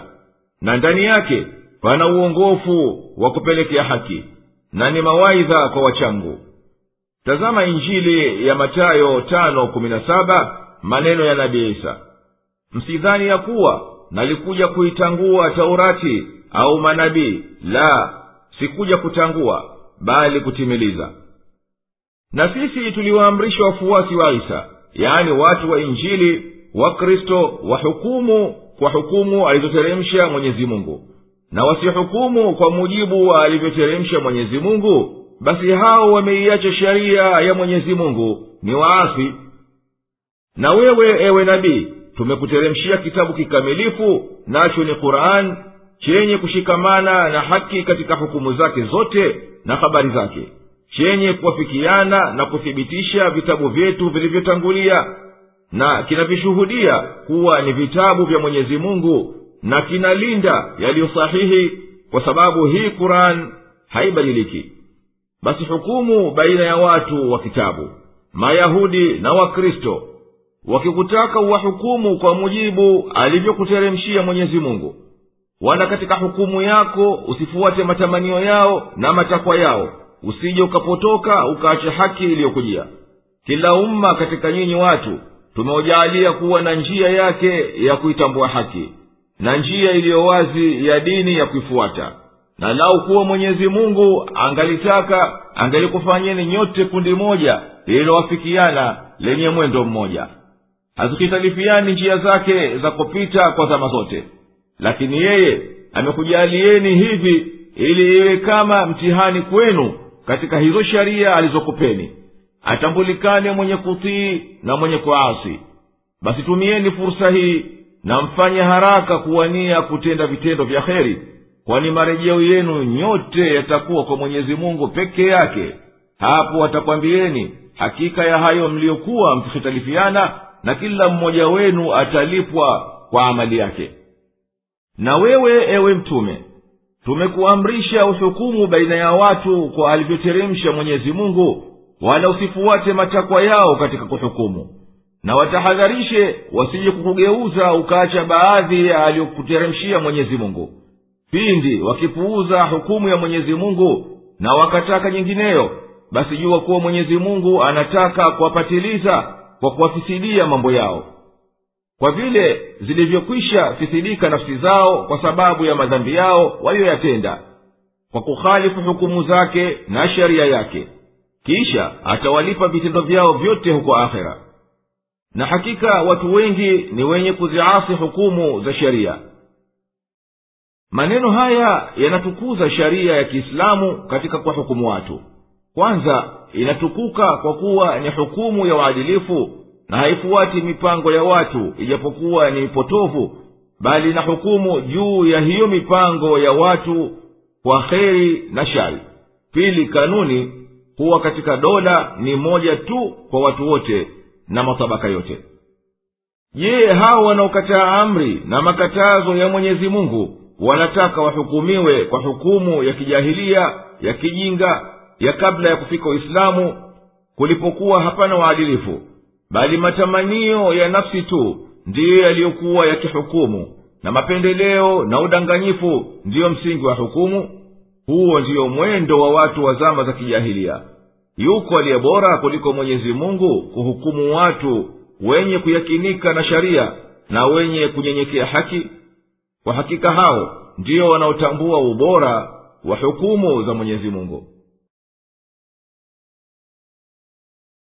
يا أيها الذين آمنوا لا تتخذوا اليهود والنصارى أولياء. بعضهم أولياء بعض. ومن يتولهم منكم فإنه منهم. إن الله لا يهدي القوم الظالمين. فترى الذين في قلوبهم مرض يسارعون فيهم يقولون نخشى أن تصيبنا دائرة. فعسى الله أن يأتي بالفتح أو أمر من عنده فيصبحوا على ما أسروا في أنفسهم نادمين. ويقول الذين آمنوا أهؤلاء أقسموا بالله جهد أيمانهم إنهم لمعكم حبطت أعمالهم فأصبحوا خاسرين.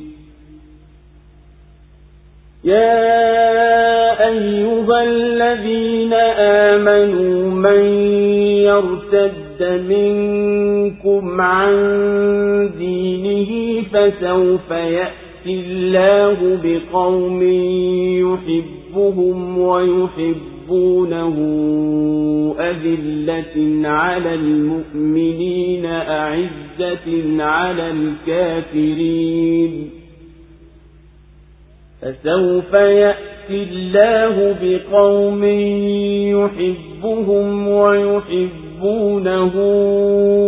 أذلة على المؤمنين أعزة على الكافرين يجاهدون في سبيل الله ولا يخافون لومة لائم. ذلك فضل الله يؤتيه من يشاء. والله واسع عليم.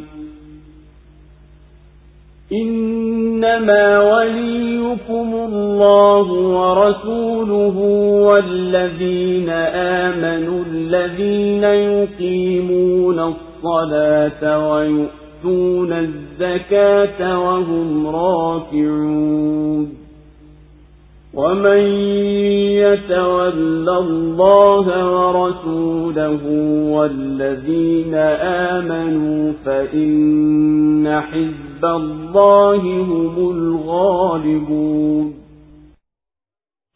enyi mliyoamini msiwafanye mayahudi na wakristo kuwa ni marafiki wao ni marafiki wao kwa wao na miongoni mwenu mwenye kufanya urafiki nao basi huyo ni katika wao hakika mwenyezi mungu hawaongoi watu wenye kudhulumu. Utawaona wale wenye maradhi nyoyoni mwao wanakimbilia kwao wakisema tuna hofu yasitusibu mabadiliko. Huenda mwenyezi mungu akaleta ushindi au jambo jingine litokalo kwake wakawa wenye kujuta kwa walioyaficha katika nafsi zao. Na walioamini watasema hivyo hawa ndiyo wale walioapa ukomo wa viapo vyao kuwa wao wa pamoja nanyi vitendo vyao vitapotea bure na wataamkia kuwa wenye kuhasirika. Enyi mliyoamini atakayeiacha miongoni mwenu dini yake basi mwenyezi mungu atakuja watu anaowapenda nao wanampenda. Wanyenyekevu kwa waumini na wenye nguvu juu ya makafiri. Wanapigania jihadi katika njia ya mwenyezi mungu wala hawaogopi lawama ya anailaumu hiyo ndiyo fadhila mwenyezi mungu. Humpa amtakaye na mwenyezi mungu ni mkunjufu na mwenye kujua. Hakika rafiki yenu mlinzi ni mwenyezi mungu na mtume wake na walioamini ambao hushika sala na hutoa zaka nao wananyenyekea. Na atakayefanya urafiki na mwenyezi mungu na mtume wake na walioamini basi hakika kundi la mwenyezi mungu ndilo lenye kushinda الله أكبر الله أكبر لا إله إلا الله enyi mliyoamini si halali kwenu kuwachukua mayahudi na wakristo mkawafanya ndiyo marafiki zenu wao hao ni sawa sawa katika kukufanyieni uadui na mwenye kufanya urafiki nao basi ni kundi moja nao. Na hakika mwenyezi mungu hawaongoi wanaojidhulumu nafsi zao kwa kufanya urafiki na makafiri.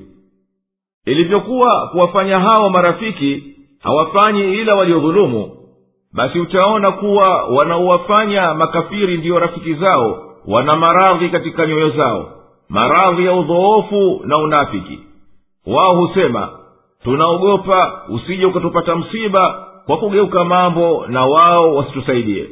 Hasa huenda mwenyezi mungu akamletea mtume wake kufunguka mambo na waislamu wakawashinda maadui zao au kadhihiri unafiki wa hao wanafiki wakaamkia majuto wakijuta kwa zile kufuru na shakashaka walizokuwa wakizificha katika nafsi zao.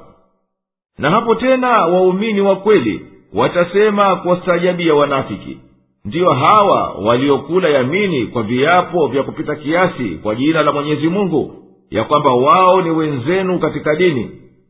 Wenye kuamini kama nyinyi wamesema uongo na vitendo vyao vimefisidika wakawa wamekosa imani na nusura kutokana na waumini. Enyi mliyoamini mwenye kurejea ukafirini katika nyinyi baada ya kuamini hamdhuru kitu mwenyezi mungu.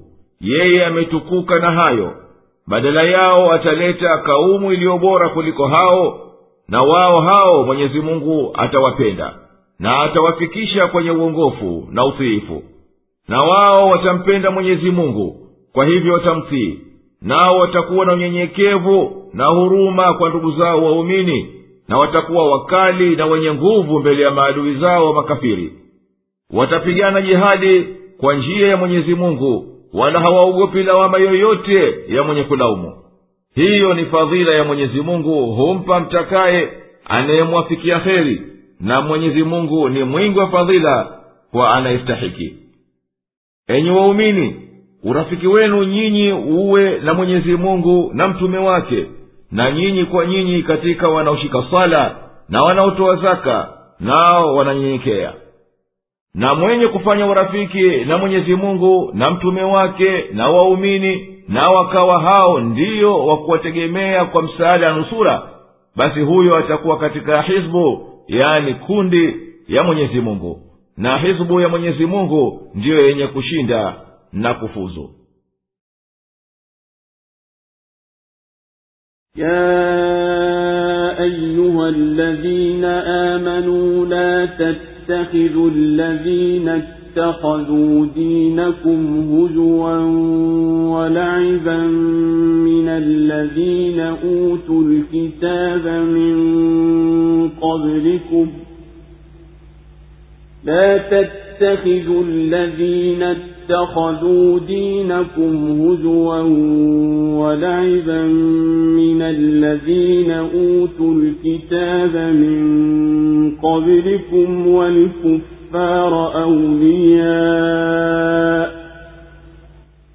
واتقوا الله إن كنتم مؤمنين وإذا ناديتم إلى الصلاة اتخذوها هزوا ولعبا.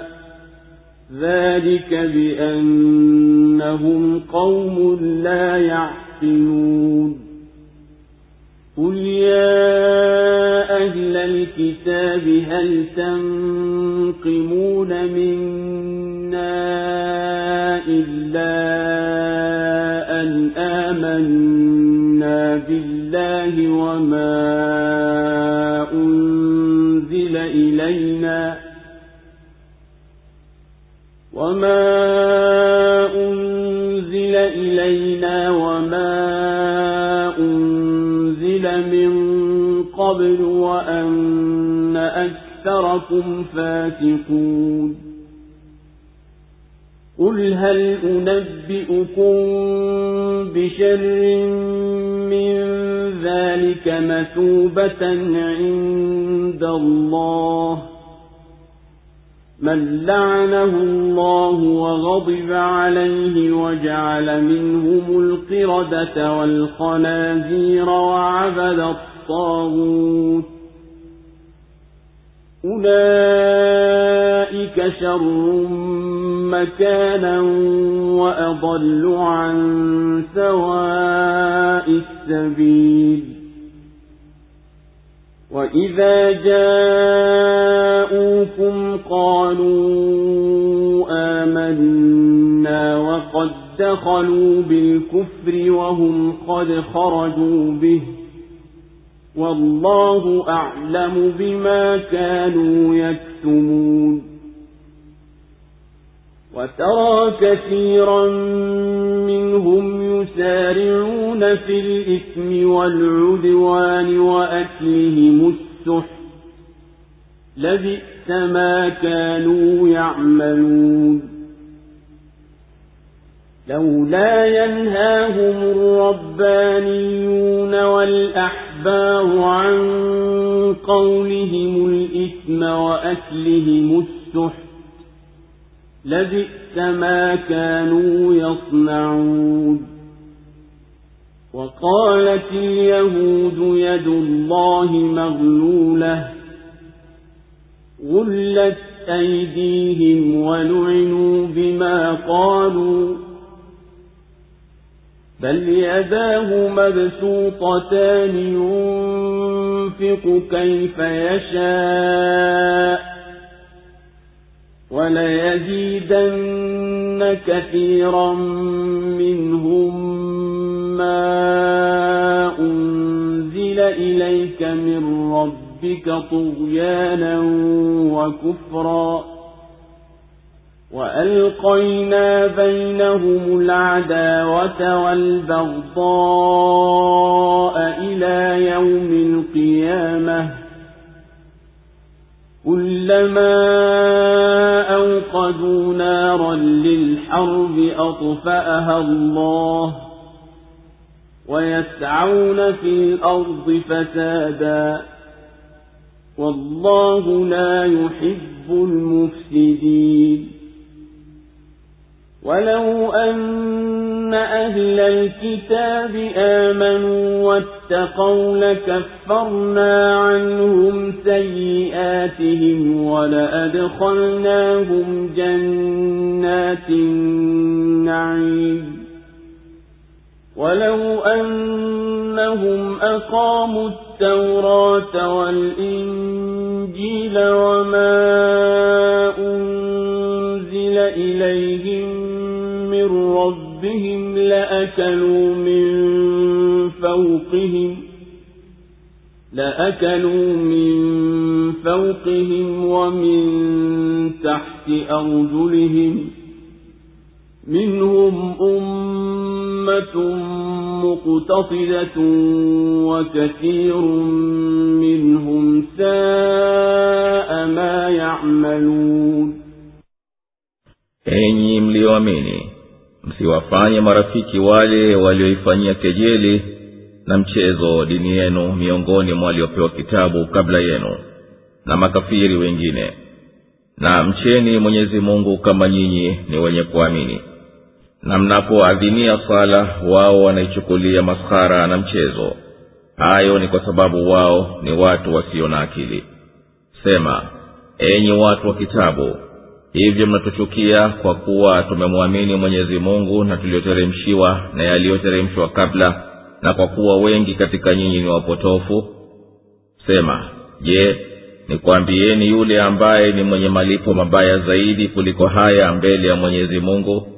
Ni yule ambaye mwenyezi mungu amemlaani na amemkasirikia na amewafanya miongoni mwao manyani na nguruwe na wakamwabudu shetani hao ndiyo wenye mahali pabaya na wamepotea zaidi njia iliyo sawa. Na wanapokujieni husema tumeamini. Lakini hakika wao wameingia na ukafiri wao na wametoka nao pia. Na mwenyezi mungu ni mjuzi kabisa wa yote wanayoyaficha. Na utawaona wengi katika wao wanakimbilia kwenye dhambi na uadui na ulaji wao vya haramu. Ni maovu mno hayo wayatendayo mbona hao wanazuoni na makuhani wao hawawakatazi maneno yao ya dhambi na ulaji wao wa viharamu ni maovu mno hayo wayafanyayo. Na mayahudi walisema mkono wa mwenyezi mungu umefumba mikono yao ndiyo iliyofumba na wamelaaniwa kwa sababu ya walioyasema bali mikono yake iwazi hutoa apendavyo. Kwa yakini yaliyoteremshwa kwako kutoka kwa mola wako mlezi yatawazidisha wengi katika wao wasi na kufuru. Na sisi tumewatilia uadui na chuki baina yao mpaka siku ya kiama kila mara wanapowasha moto wa vita mwenyezi mungu anauzima na wanajitahidi kuleta uharibifu katika ardhi na mwenyezi mungu hawapendi waharibifu. Na lau kuwa watu wa kitabu wangeliamini na wakachamgu hapana shaka tungeliwafutia makosa yao na tungeliwaingiza katika bustani zenye neema. Alau kuwa wangelishika taurati na injili na yote walioteremshiwa kutokana na mola wao mlezi basi hapana shaka wangelikula vya juu yao na vya chini ya miguu yao. Wapo watu miongoni mwao waliosawa lakini wengi wao wanayoyafanya ni mabaya mno. Allahu akbar, allahu أكبر لا إله إلا الله enyi mliyoamini msiwafanye maadui wa uislamu walioifanyia maskhara dini yenu wakaichezea nao ni mayahudi na wakristo na washirikina kuwa ndio wasaidizi wala msifanye urafiki nao na mhofuni mwenyezi mungu ikiwa nyinyi ni wakweli katika imani yenu. Na katika kejeli zao kukufanyieni ni vile pale mnapoita kwenda kusali katika adhana. Wao huifanyia maskhara sala yenu na hukuchekeni wakafanya ni mchezo. Na hayo ni kwa sababu kuwa wao ni kaumu wasio na akili wala hawatambui farka iliyopo baina ya upotofu na uongofu. Sema ewe mtume enyi watu wa kitabu hivyo mnatuchukia kwa kuwa tunamwamini mwenyezi mungu na tunaamini tuliyoteremshiwa sisi nayo ni qurani na vitabu vilivyo sahihi vilivyoteremshiwa manabii wa zamani na kwa kuwa tunaamini kuwa wengi wenu mmeitupa sheria ya mwenyezi mungu waambiye nikwambieni malipo maovu kabisa kutokana na mwenyezi mungu ni hivyo vitendo vyenu nyinyi mliotengwa mbali na mwenyezi mungu na rehema yake na mkakasirikiwa kwa sababu ya ukafiri wenu na uasi wenu na mkazibwa nyoyo zenu mkawa kama manyani na nguruwe na mkamwabudu sheitani na mkafuata upotovu nyinyi ndiyo mko katika daraja ya mwisho katika shari kwa sababu nyinyi ni watu waliopotea kabisa mkaiwacha njia ya haki. Wanafiki wakikujia husema uongo na hukwambia tumeamini. Nao wamekuingilia na hali ni makafiri. Na wametoka kwenu nao ni makafiri vile vile. Na mwenyezi mungu anaujua vyema unafiki wanaouficha na yeye ndiye atakayewaadhibu. Na utawaona wengi wao hawa wanakimbilia kufanya maasi na kuwatendea uadui wengineo. Na pia katika kula mali ya haramu kama rushwa yani mrungura na riba. Uovu gani huwa utendao singelikuwa vyema lao kuwa wanazuoni wao na makuhani wangeliwakataza kusema uongo na kula haramu. Uovu mkubwa huo wanaufanya kwa kuacha kusemezana na kukatazana maasi. Mayahudi walisema mkono wa mwenyezi mungu umefumba. Haukunjuki ukatoa. Mwenyezi mungu ameifumba mikono yao wao na amewatenga mbali na rehema yake. Mwenyezi mungu ni mkwasi anajitosha yeye hutoa pendavyo na hakika wengi wa watu wa kupita kiasi katika upotovu wao. Haya yaliyoteremka kwako huwazidisha udhalimu na ukafiri kwa sababu ya chuki na husda yao. Na sisi tumetia baina yao kwa wao uadui na bughudha mpaka siku ya kiama kila wanapowasha moto kumpiga vita mtume na waumini mwenyezi mungu huuzima kwa kumpa ushindi. Nabii wake na wafuasi wake na wao wanajitahidi kueneza fisadi katika nchi na kufanya vitimbi na kutia fitna na kuchochea vita. Na mwenyezi mungu hawapendi mafisadi. Na lau kuwa watu wa kitabu yaani mayahudi na wakristo wangeliuamini uislamu na nabii wake na wakaacha madhambi tuliyoyataja tungeliwafutia makosa yao na tungeliwatia katika bustani yaani pepo za neema wakastarehe humo na lau kuwa wao wamezihifadhi taurati na injili kama zilivyoteremshwa na wakazitenda na wakaamini yote yaliyoteremshiwa kutokana na mola wao mlezi nayo ni qurani mwenyezi mungu angeliwakunjulia riski ikiwajia kutoka kila upande na wao si wote sawa katika upotovu. Miongoni mwao wapo jamaa walioadilifu wana akili zao timamu. Hao ndiyo wale waliomwamini muhammadi na wakaiamini qurani lakini wengi wao wanatenda vitendo viovu na wanasema mabaya na wanajitenga na haki يا أيها الرسول بلغ ما أنزل إليك من ربك وإن لم تفعل فما بلغت رسالته والله يعصمك من الناس. إن الله لا يهدي القوم الكافرين. قل يا أهل الكتاب لستم على شيء حتى تقيموا التوراة والإنجيل وما أنزل إليكم من ربكم وليزيدن كثيرا منهم ما أنزل إليك من ربك طغيانا وكفرا فلا تأس على القوم الكافرين. إن الذين آمنوا والذين هادوا والصابئون والنصارى من آمن بالله واليوم الآخر وعمل صالحا فلا خوف عليهم ولا هم يحزنون. لقد أخذنا ميثاق بني إسرائيل وأرسلنا إليهم رسلا وأرسلنا إليهم رسلا كلما جاءهم رسول بما لا تهوى أنفسهم فريقا كذبوا وفريقا يقتلون.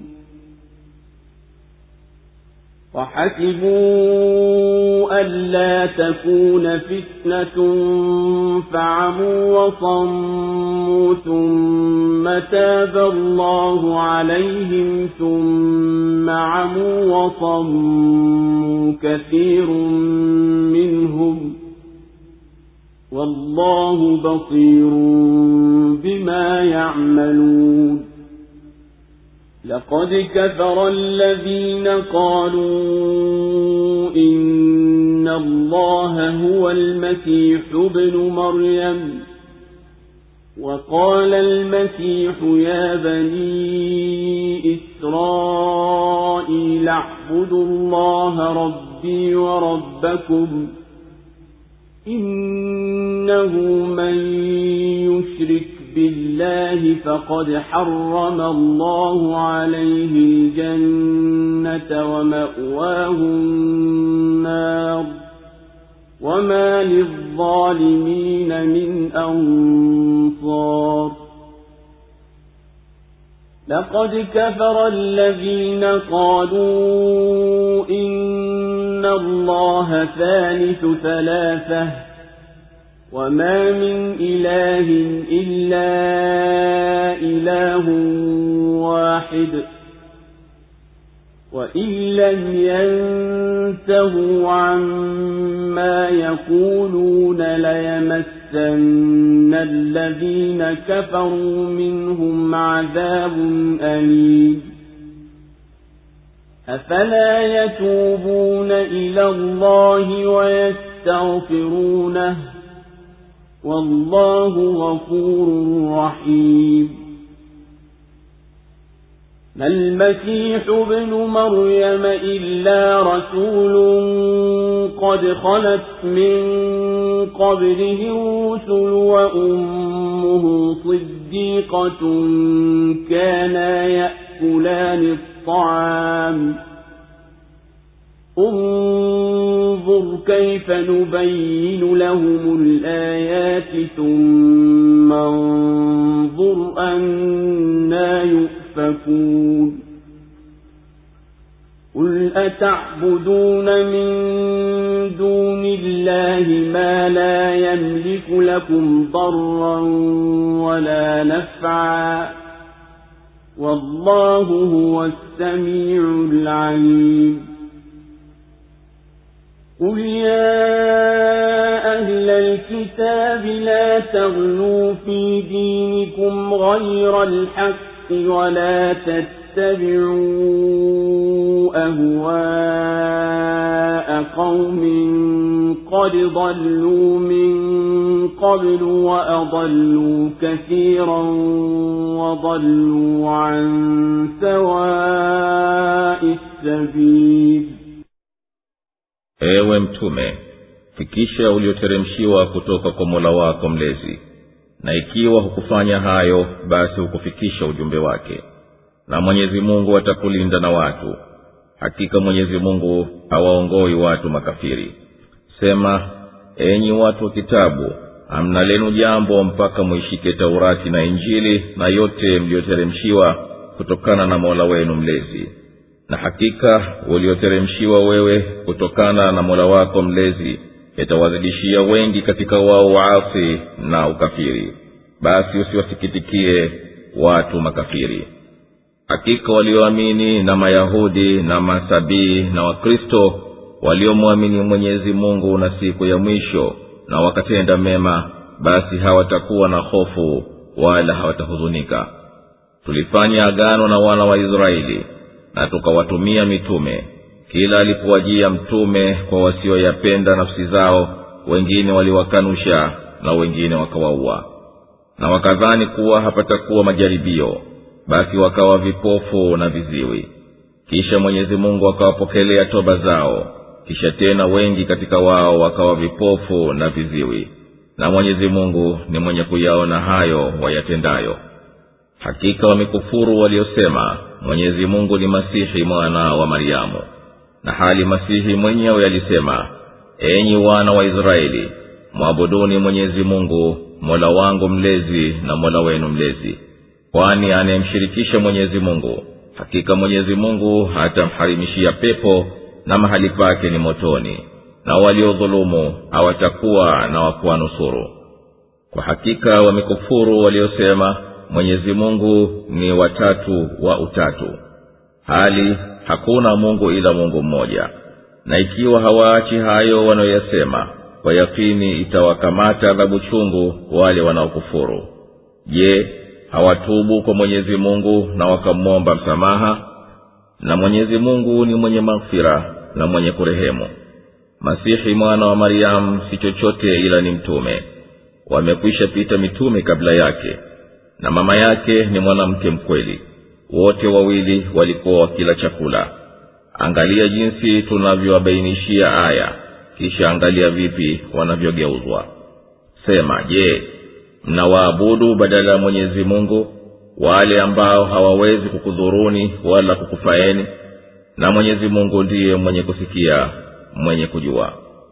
Sema enyi watu wa kitabu msipite kiasi katika dini yenu bila ya haki wala msifuate matamanio ya watu waliokwisha potea tangu zamani na wakawapoteza wengi na wenyewe wakapotea njia iliyo sawa.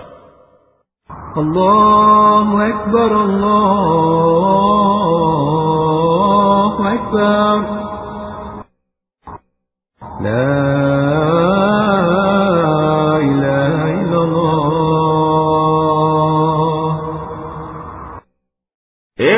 ewe na mwenyezi mungu waeleze watu yote uliofunuliwa na mola wako mlezi na waite wafuate huo ujumbe wala usiogope maudhi ya yeyote.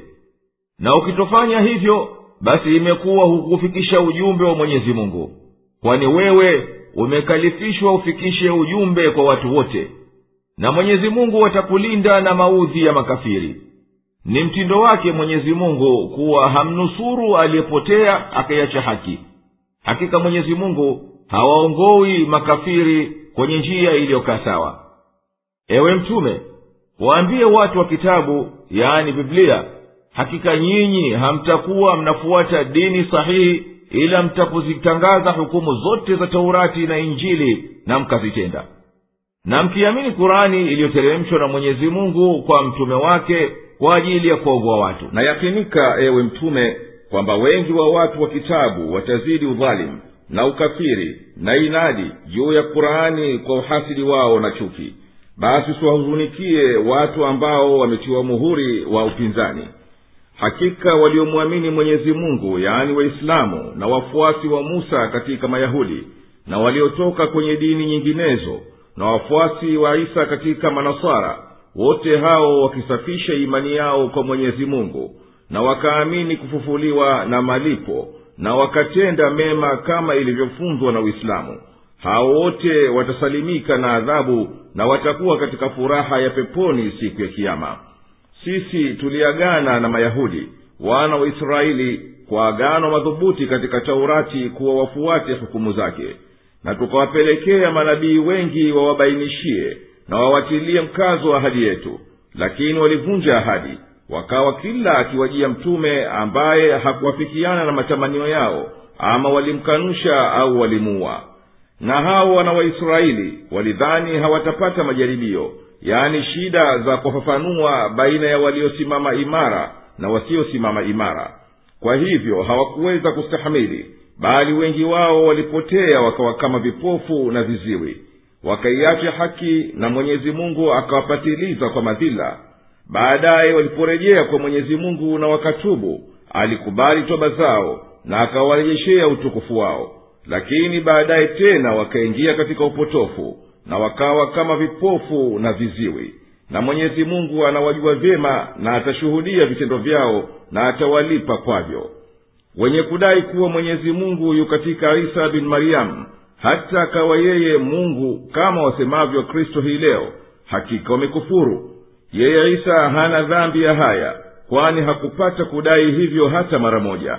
Bali yeye aliwaamrisha wana wa israeli wamsafie imani mwenyezi mungu peke yake kwa kusema hakika mwenyezi mungu ndiye aliyeniumba mimi na nyinyi na ndiye anayeniendeshea mambo yangu yote na kwamba kila mwenye kumshirikisha mwenyezi mungu malipo yake ni kuwa hatoingia peponi kabisa bali ataingia motoni kwa kuwa amekiuka mipaka ya mwenyezi mungu na mwenye kuvunja mipaka yake hataepuka na adhabu. Yesu kasema sikia israeli bwana mungu wetu ni bwana mmoja. Marko mimi siwezi kufanya neno mwenyewe. Yohana ninaapa kwenda kwa mungu wangu naye ni mungu wenu. Yohana ishirini haiwi mwenye kudai kuwa mwenyezi mungu ni mmoja katika utatu kama wadaivyo kristo sasa awe anamwamini mwenyezi mungu. Na hakika iliyothibiti ni kuwa hapana mungu ila mwenyezi mungu mmoja pekee. Na ikiwa hawa waliopotoka hawatoache itikadi zao potovu wakarejea kwenye utiifu wa mwenyezi mungu hapana budi ila itawasibu adhabu kali. Biblia inasema kuwa ya kwanza katika amri kumi alizopewa musa ni usiwe na miungu mingine ila mimi. Kutoka ishirini tatu wewe umeonyeshwa haya ili upate kujua ya kuwa bwana ndiye mungu hapana ila yeye. Kumbukumbu la torati tano. Katika injili ya yohana kumi tatu yesu anamsemeza mwenyezi mungu na uzima wa milele ndiyo huu wakujue wewe mungu wa pekee wa kweli na yesu kristo uliyemtuma. Je watu hawa hawaziachilii mbali hizo itikadi za uzushi na uongo wakarejea kwenye imani ya mwenyezi mungu na wakaomba wafutiwe dhambi zao walizozitenda hakika mwenyezi mungu ni mkunjufu wa maghfira mwingi wa rehma. Isa bin maryamu si chochote ila ni mwanadamu aliyepata neema ya mwenyezi mungu kwa kuteuliwa kuwa ni mtume kama walivyomtangulia wengi kabla yake. Na mama yake isa ni mmoja katika wanawake aliyejaaliwa kuwa ni mkweli katika kauli yake na mwenye kumwamini mola wake mlezi. Na yeye na mwanawe isa walikuwa wana mahitajio yanayohitajiwa na kila mwanadamu kama kula na kunywa na kwenda haja. Na hizo ni dalili za ubinadamu wao. Basi hebu zingatia ewe mwenye kusikia hali ya hao walioingia upofu hata hawaoni dalili za ishara zilizo wazi ambazo amewabainishia mwenyezi mungu tena zingatia vipi wanaiache haki juu ya kuwa ni wazi kabisa. Ewe mtume waambie hawa wapotovu vipi mnamwabudu mungu asiyeweza kukudhuruni kwa lolote mkiacha kumwabudu? Wala hawezi kukufaeni kwa lolote mkimwabudu. Vipi mnaacha kumwabudu mwenyezi mungu ambaye yeye ndiye mungu mwenye uweza wa kila kitu naye ni mwenye kusikia na mwenye ujuzi? Ewe mtume waambie watu wa kitabu yaani mayahudi na wakristo mwenyezi mungu anakukatazeni msivuke mipaka katika itikadi zenu hata mkaingia katika upotovu mkawafanya baadhi ya viumbe vyake kuwa ni miungu au mkakanusha ujumbe wa baadhi ya mitume. Na anakukatazeni kufuata matamanio ya watu waliokutangulieni walioacha njia ya uongofu na wakawazuia watu wengi kuifuata njia hiyo na wakaendelea katika kuiepuka njia ya haki. لعن الذين كفروا من بني إسرائيل على لسان داود وعيسى بن مريم ذلك بما عصوا وكانوا يعتدون كانوا لا يتناهون عن منكر فعلوه لبئس ما كانوا يفعلون. ترى كثيرا منهم يتولون الذين كفروا لبئس ما قدمت لهم أنفسهم أن سخط الله عليهم وفي العذاب هم خالدون. ولو كانوا يؤمنون بالله والنبي وما أنزل إليه ما اتخذوهم أولياء ولكن كثيرا منهم فاسقون. لتجدن أشد الناس عداوة للذين آمنوا اليهود والذين أشركوا. ولتجدن أقربهم مودة للذين آمنوا الذين قالوا إنا نصارى. ذلك بأن منهم قسيسين ورهبانا وأنهم لا يستكبرون. وإذا سمعوا ما أنزل إلى الرسول ترى أعينهم تفيض من الدمع مما عرفوا من الحق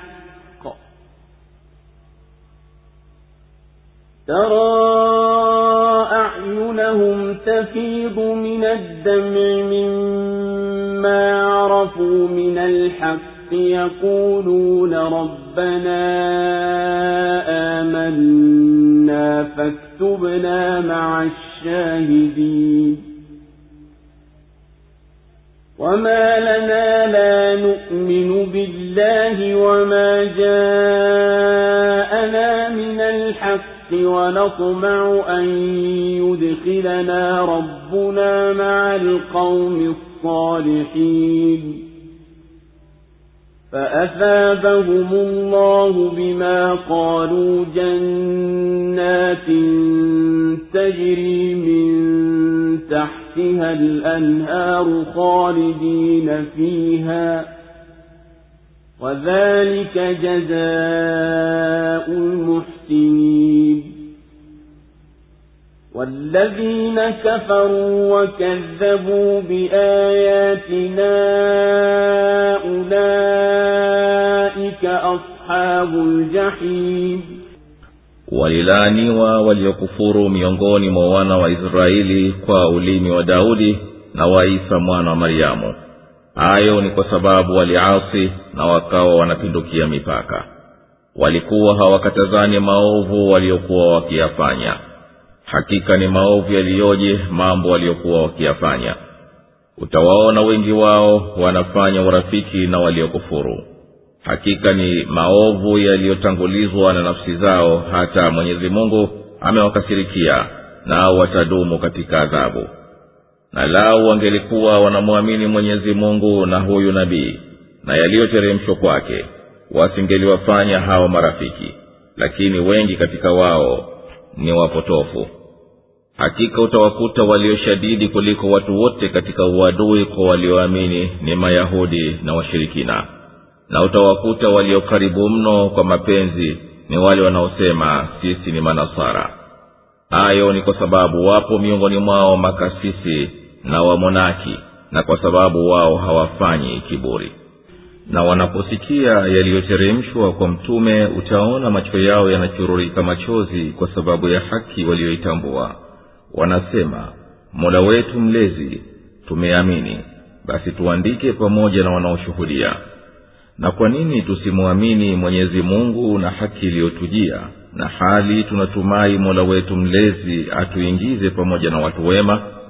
Basi mwenyezi mungu atawalipa kwa yale waliyoyasema. Bustani zipitazo mito kati yake humo watadumu. Na haya ndiyo malipo ya wafanyao wema na wale waliokufuru na wakazikanusha ishara zetu hao ndio watu wa motoni allahu akbar, allahu akbar. La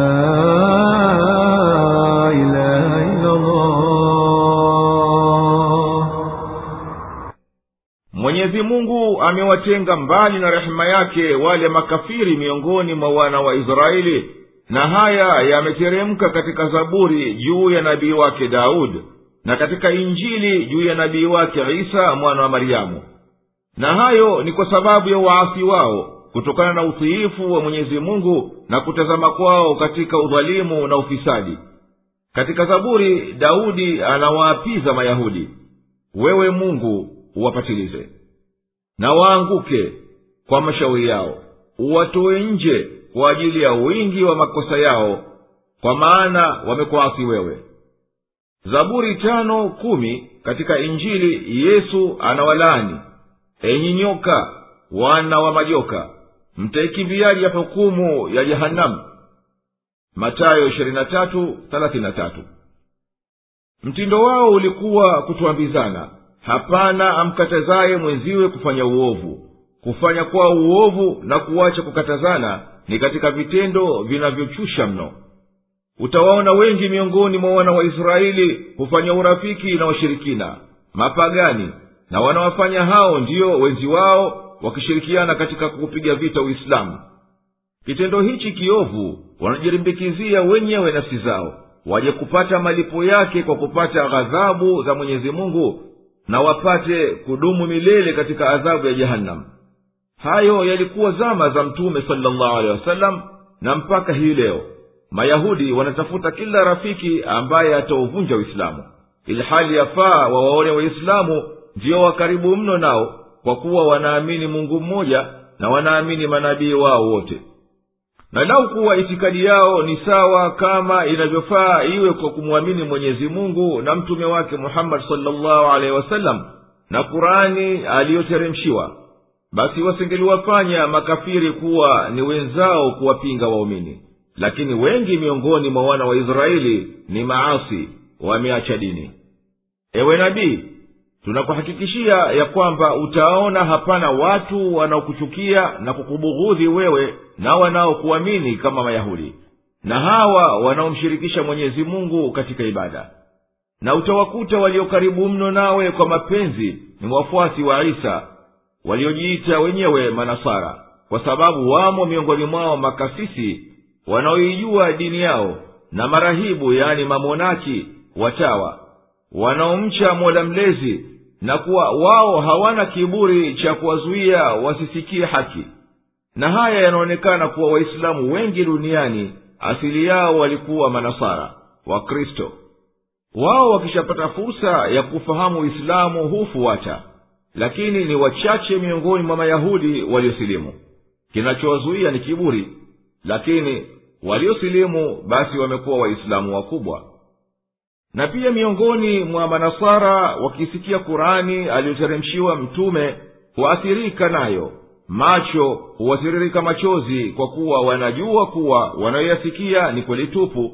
Basi nyoyo zao humili kwayo na ndimi zao huomba dua kumwomba mwenyezi mungu kwa kusema mola wetu mlezi tumekuamini wewe na mitume wako na haki uliowateremshia basi ipokee imani yetu na utufanye miongoni mwa umma wa muhammadi uliowafanya mashahidi na hoja kwa watu wote siku ya kiama na nini cha kutuzuia tusimsadiki mwenyezi mungu peke yake na haki iliyoteremka kwa muhammadi na hali sisi tunamtaraji mwenyezi mungu atuingize peponi pamoja na watu wenye imani njema na vitendo vyema.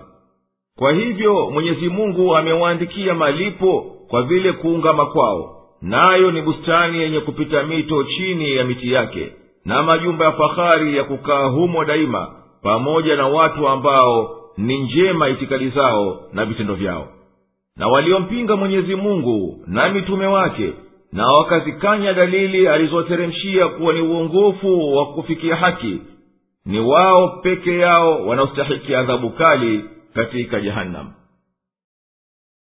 يا أيها الذين آمنوا لا تحرموا طيبات ما أحل الله لكم ولا تعتدوا إن الله لا يحب المعتدين وكلوا مما رزقكم الله حلالا طيبا واتقوا الله الذي أنتم به مؤمنون. لا يؤاخذكم الله باللغو في أيمانكم ولكن يؤاخذكم بما عقدتم الأيمان.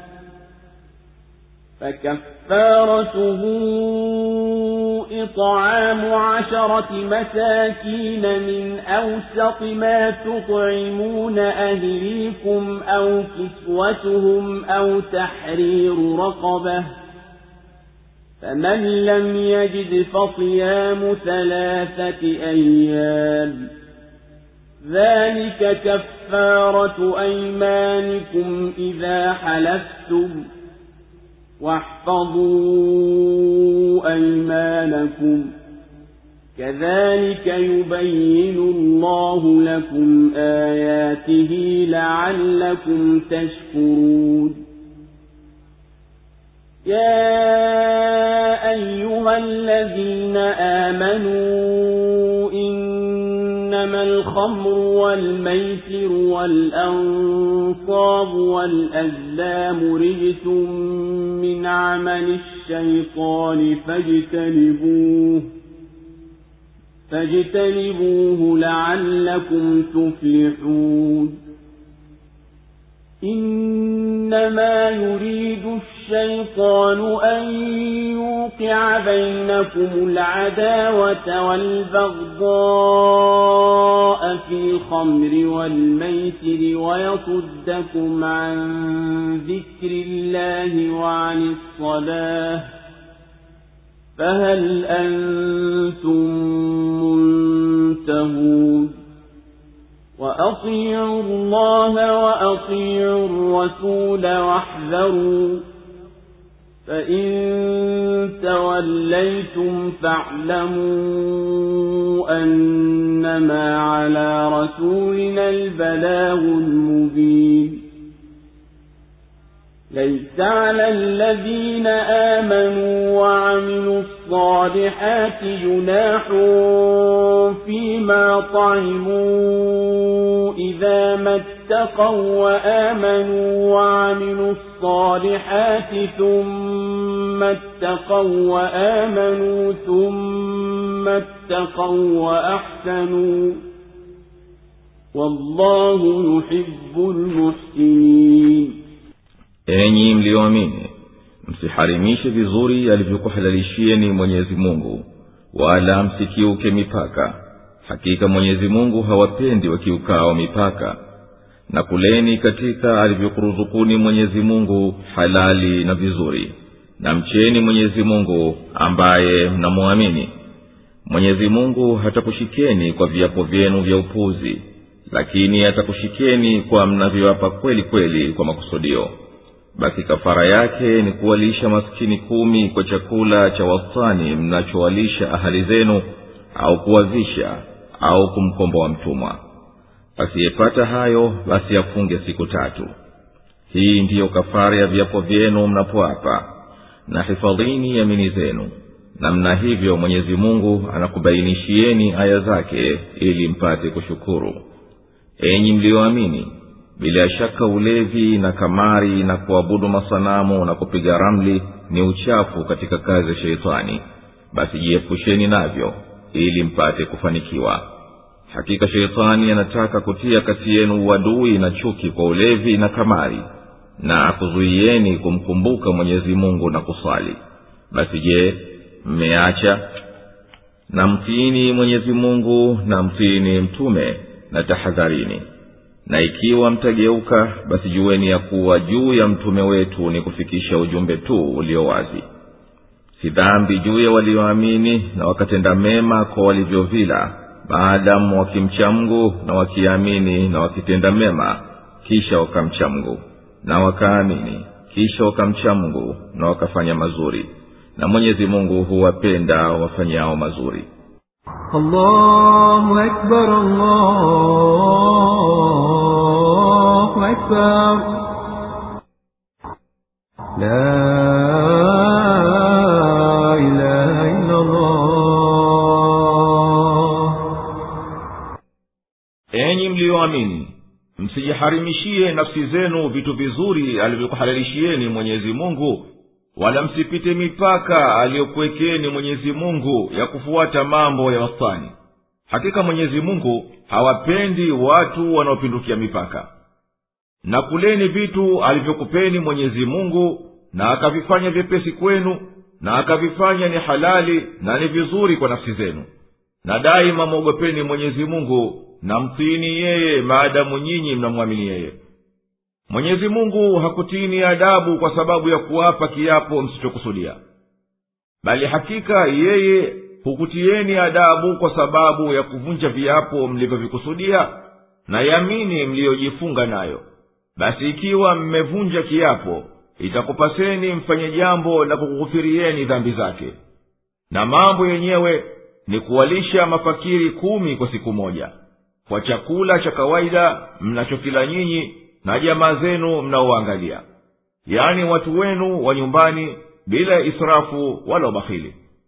Au kuwavika mafakiri kumi kwa kivazi kilichozowewa au kumkomboa mtu kutoka utumwani na mfano wa mtumwa ni mtu aliyoko kifungoni kwa dhuluma au chini ya utawala wa dhuluma ikiwa mwenye kuwapa hawezi kutenda lolote katika hayo basi itampasa afunge siku tatu.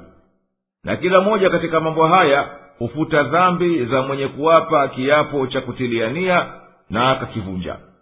Nanyi zilindeni amini zenu msiape katika mambo yasiyokuwa laiki yake na wala msiache kutenda kitendo cha kughufiria dhambi pindi mkivunja kiapo.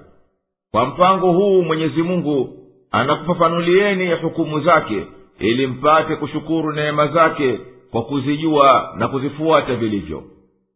Katika hukumu ya yamini pana mawili yafaa tuyazingatie. Kwanza uislamu umeraghibisha sana kukomboa watumwa. Sababu nyingi zinazowajibisha haya kafara nyingi za dhambi zinahitaji kukomboa. Kafara ya kula mchana ramadhani yahitaji ukombozi na kadhalika. Na katika hayo yanaonyesha uislamu unachukia utumwa. Uislamu uliukiri utumwa kwa kuwa maadui wao walikuwa wakiwatia utumwani waislamu. Basi na uislamu ukaruhusu kuwatendea wao vivyo hivyo. Pili uislamu unakazania kulisha maskini kila ikipatikana fursa enyi wenye kumsadiki mwenyezi mungu na vitabu vyake na mitume wake wenye kuifuata haki kunywa au kuvuta chochote kinacholewesha kucheza kamari na kusimamisha mawe ya kutolea mihanga kwa ajili ya masanamu nayo yaabudu na kuwagua kwa mishale na mawe na karatasi za kuangalia kudra iliyo ghaibu yote hayo si chochote ila ni uchafu wa kiroho na upotovu na hayo ni kupambiwa na shetani tu. Basi achilieni mbali ili mpate kufuzu duniani kwa maisha bora na akhera mpate janna yenye neema. Kuwagua kwa mishale ilikuwa ikiandikwa juu ya vijiti. Kimoja kiliandikwa mola wangu mlezi kaniamuru. Na kingine mola wangu mlezi kanikataza.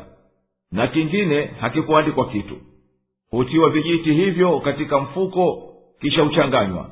Na kohani hutia mkono wake akachomoa kimojapo na akamjuvya mwenye kuuliza lililoaguliwa. Bila shaka shetani hana atakalo kwa kukushawishini kunywa ulevi na kucheza kamari ila kuleta hitilafu na ugomvi na kuchukiana baina yenu ili mdhoofike kwa kuondoka masikilizano na uvunjike umoja wenu kwa sababu anavyokukupendeleeni ulevi na mcheze kamari. Na hayo ili mpate kuwacha kumwabudu mwenyezi mungu na mwache swala. Ili akhera yenu iwe ovu kama ilivyo dunia yenu. Basi je baada ya nyinyi kujua maovu haya hametupili mbali ninayokukatazeni? Mkamkosesha iblisi makusudio yake? Mwenyezi mungu mtukufu aliyetakasika ametaja mambo mane yaliyopelekea kuharimishiwa ulevi na kamari. La kwanza kuwa nafsi yake ni uchafu na uovu kwani hayumkiniki kusifika kuwa ni mambo mazuri kwa kuwa madhara yake yanaonekana wazi. Katika ulevi kuna uharibifu wa akili na katika kamari ni kupoteza mali.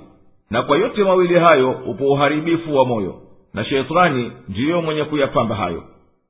La pili hayo hueneza uadui na chuki. Kamari humalizikia ugomvi na kama haifikii hayo basi huleta chuki na bughdha na ulevi ndiyo mama wa maasi.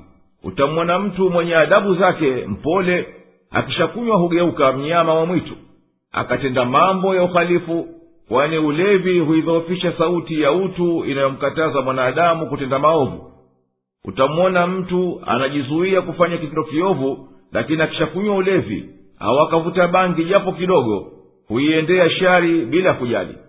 Basi si kama ulevi unaharibu akili tu bali unalaza dhamiri ya mtu. Anakuwa hana junaha. La tatu ni kuwa kamari na ulevi huua moyo. Mtu huwa hamkumbuki mwenyezi mungu na kumkumbuka mwenyezi mungu ndiko kuna kuhisha nyoyo. La nne maasi hayo yanamzuilia mtu na swala kamari na ulevi humsahaulisha muumini na swala zake. Na akiwa na swali hatimizi nguzo zake kama zitakikanavyo basi inakuwa swala zake ni kuinama na kuinuka bila kufuatana na moyo. Kwa hivyo basi imethibiti kuwa kuharimishwa mvinyo pombe tembo bangi na kadhalika si kwa sababu ya kulevya kwake tu bali ni kwa kumziba mtu fahamu zake kumgubika asitambue atendalo na kwa hivyo ndiyo imepokewa kuwa kinacholevya kwa wingi wake basi hata kidogo chake ni haramu. Kwani hicho kidogo nacho kinapumbaza akili. Na juu ya haya pana madhara ya mwili kama madaktari walivyothibitisha. Kwa hivyo ulevi hata kidogo ni haramu. Mwenyezi mungu subhanahu ametaja sababu mbili za kuharimisha ulevi. Na udaktari umezidisha kuwa ulevi kidogo haupotezi akili lakini huzidisha uchangamfu au husababisha hali ya huzuni na kuona dhiki ya moyo. Na katika hali zote mbili anakuwa mtu amepungukiwa na ukamilifu wa akili yake kubeba jukumu. Na kwa hivyo hutenda vitendo ambavyo kwa dhahiri ni sawa kumbe ni madhara. Ama kuuzoea ulevi hudhuru maini matumbo na mishipa ya akili na hisia na hurithisha madhara mpaka kwa vizazi na fuateni amri ya mwenyezi mungu na amri ya mtume wake kwa yale anayokuleteeni kutoka kwa mola wake mlezi. Na yaepukeni mbali yatakayokuleteeni adhabu mnapokwenda kinyume. Mkitofuata anayokuamrisheni mwenyezi mungu huweni na yakini kuwa yeye atakupeni adhabu. Wala nyinyi hamna udhuru wowote baada ya kuwa mtume amekwisha wabainishieni adabu ya kupewa wahalifu na hakika haimpasi mtume wetu ila kukujuvyeni hukumu zetu tu na kukubainishieni kwa ukamilifu wa uwazi. Waliomkubali mwenyezi mungu na mtume wake na wakatenda mema hawana dhambi kwa vyakula vya halali na vizuri wanavyokula wala vya haramu walivyowahi kula zamani kabla hawajajua kuwa ni haramu. Ikiwa wanamhofu mwenyezi mungu na wakajitenga navyo vyakula hivyo baada ya kujua kuwa vinakatazwa kisha ikawa wao wakaendelea kumhofu mwenyezi mungu na kuzikubali sheria zake. Na kisha wakadumu katika hofu yao ya kumwogopa mwenyezi mungu katika kila hali na wakawa wanafanya amali zao kwa usafi wa nia na kwa njia ya ukamilifu. Kwani hakika mwenyezi mungu huwalipa wenye ikhlasi katika vitendo vyao kwa kadiri ya ikhlasi yao na amali yao. يا آمنوا ليبلونكم الله بشيء من الصيد تناله أيديكم ورماحكم ليعلم الله من يخافه بالغيب فمن اعتدى بعد ذلك فله عذاب أليم يا أيها الذين آمنوا لا تقتلوا الصيد وأنتم حرم ومن قتله منكم متعمدا فجزاء مثل ما قتل من النعم فجزاء مثل ما قتل من النعم يحكم به ذوى عدل منكم هديا بالغ الكعبة أو كفارة طعام مساكين أو كفارة طعام مساكين أو عدل ذلك صياما ليذوق وبال أمره. عفى الله عما سلف ومن عاد فينتقم الله منه. والله عزيز ذو انتقام.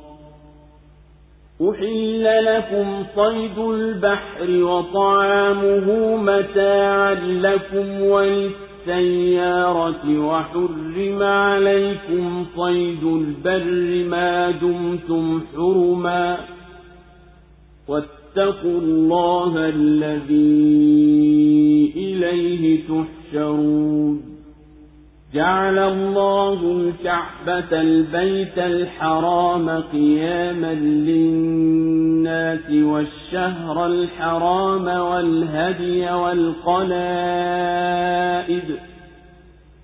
ذلك لتعلموا أن الله يعلم ما في السماوات وما في الأرض وأن الله بكل شيء عليم. اعلموا أن الله شديد العقاب وأن الله غفور رحيم.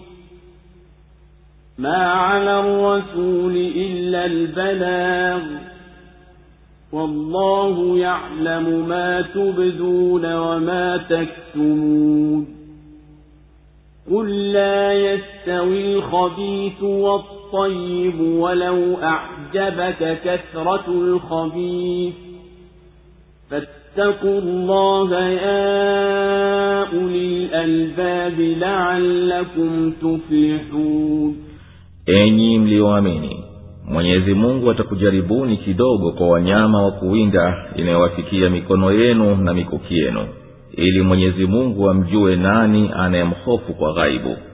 Basi atakayeruka mipaka baada ya hayo atapata adhabu kali. Enyi mlioamini msiuwe wanyama wa kuwinda nanyi mmehirimia katika hija. Na miongoni mwenu atakayemuua makusudi basi malipo yake yatakuwa kwa kuchinja kilicho sawa na alichokiwa katika mifugo kama wanavyohukumu waadilifu wawili miongoni mwenu. Mnyama huyo apelekwe kwenye alkaaba au kutoa kafara kwa kuwalisha maskini au badala ya hayo ni kufunga ili aonje ubaya wa jambo lake hili. Mwenyezi mungu amekwisha yafuta yaliyopita lakini atakayefanya tena mwenyezi mungu atampa adhabu na mwenyezi mungu ndiye mwenye nguvu na mwenye kuadhibu.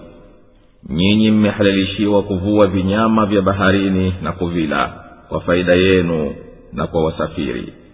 Na mmehirimishiwa mawindo ya wanyama wa bara maadamu mmehirimia hija. Na mcheni mwenyezi mungu ambaye mtakusanywa kwake. Mwenyezi mungu ameifanya alkaaba hii nyumba tukufu ni simamio la watu na kadhalika miezi mitukufu na wanyama wa dhabihu na vigwe. Hayo ili mjue ya kwamba mwenyezi mungu anayajua yaliyomo mbinguni na yaliyomo katika ardhi na ya kwamba mwenyezi mungu ni mjuzi wa kila kitu. Jueni kwamba mwenyezi mungu ni mkali wa kuadhibu na ya kwamba mwenyezi mungu ni mwenye maghfira na mwenye kurehemu. Haimlazimu mtume ila kufikisha ujumbe tu na mwenyezi mungu anajua mnachokidhihirisha na mnachokificha. Sema haviwi sawa viovu na vyema ujapokupendeza wingi wa viovu. Basi mcheni mwenyezi mungu enyi wenye akili ili mpate kufanikiwa. Allahu akbar, allahu akbar. La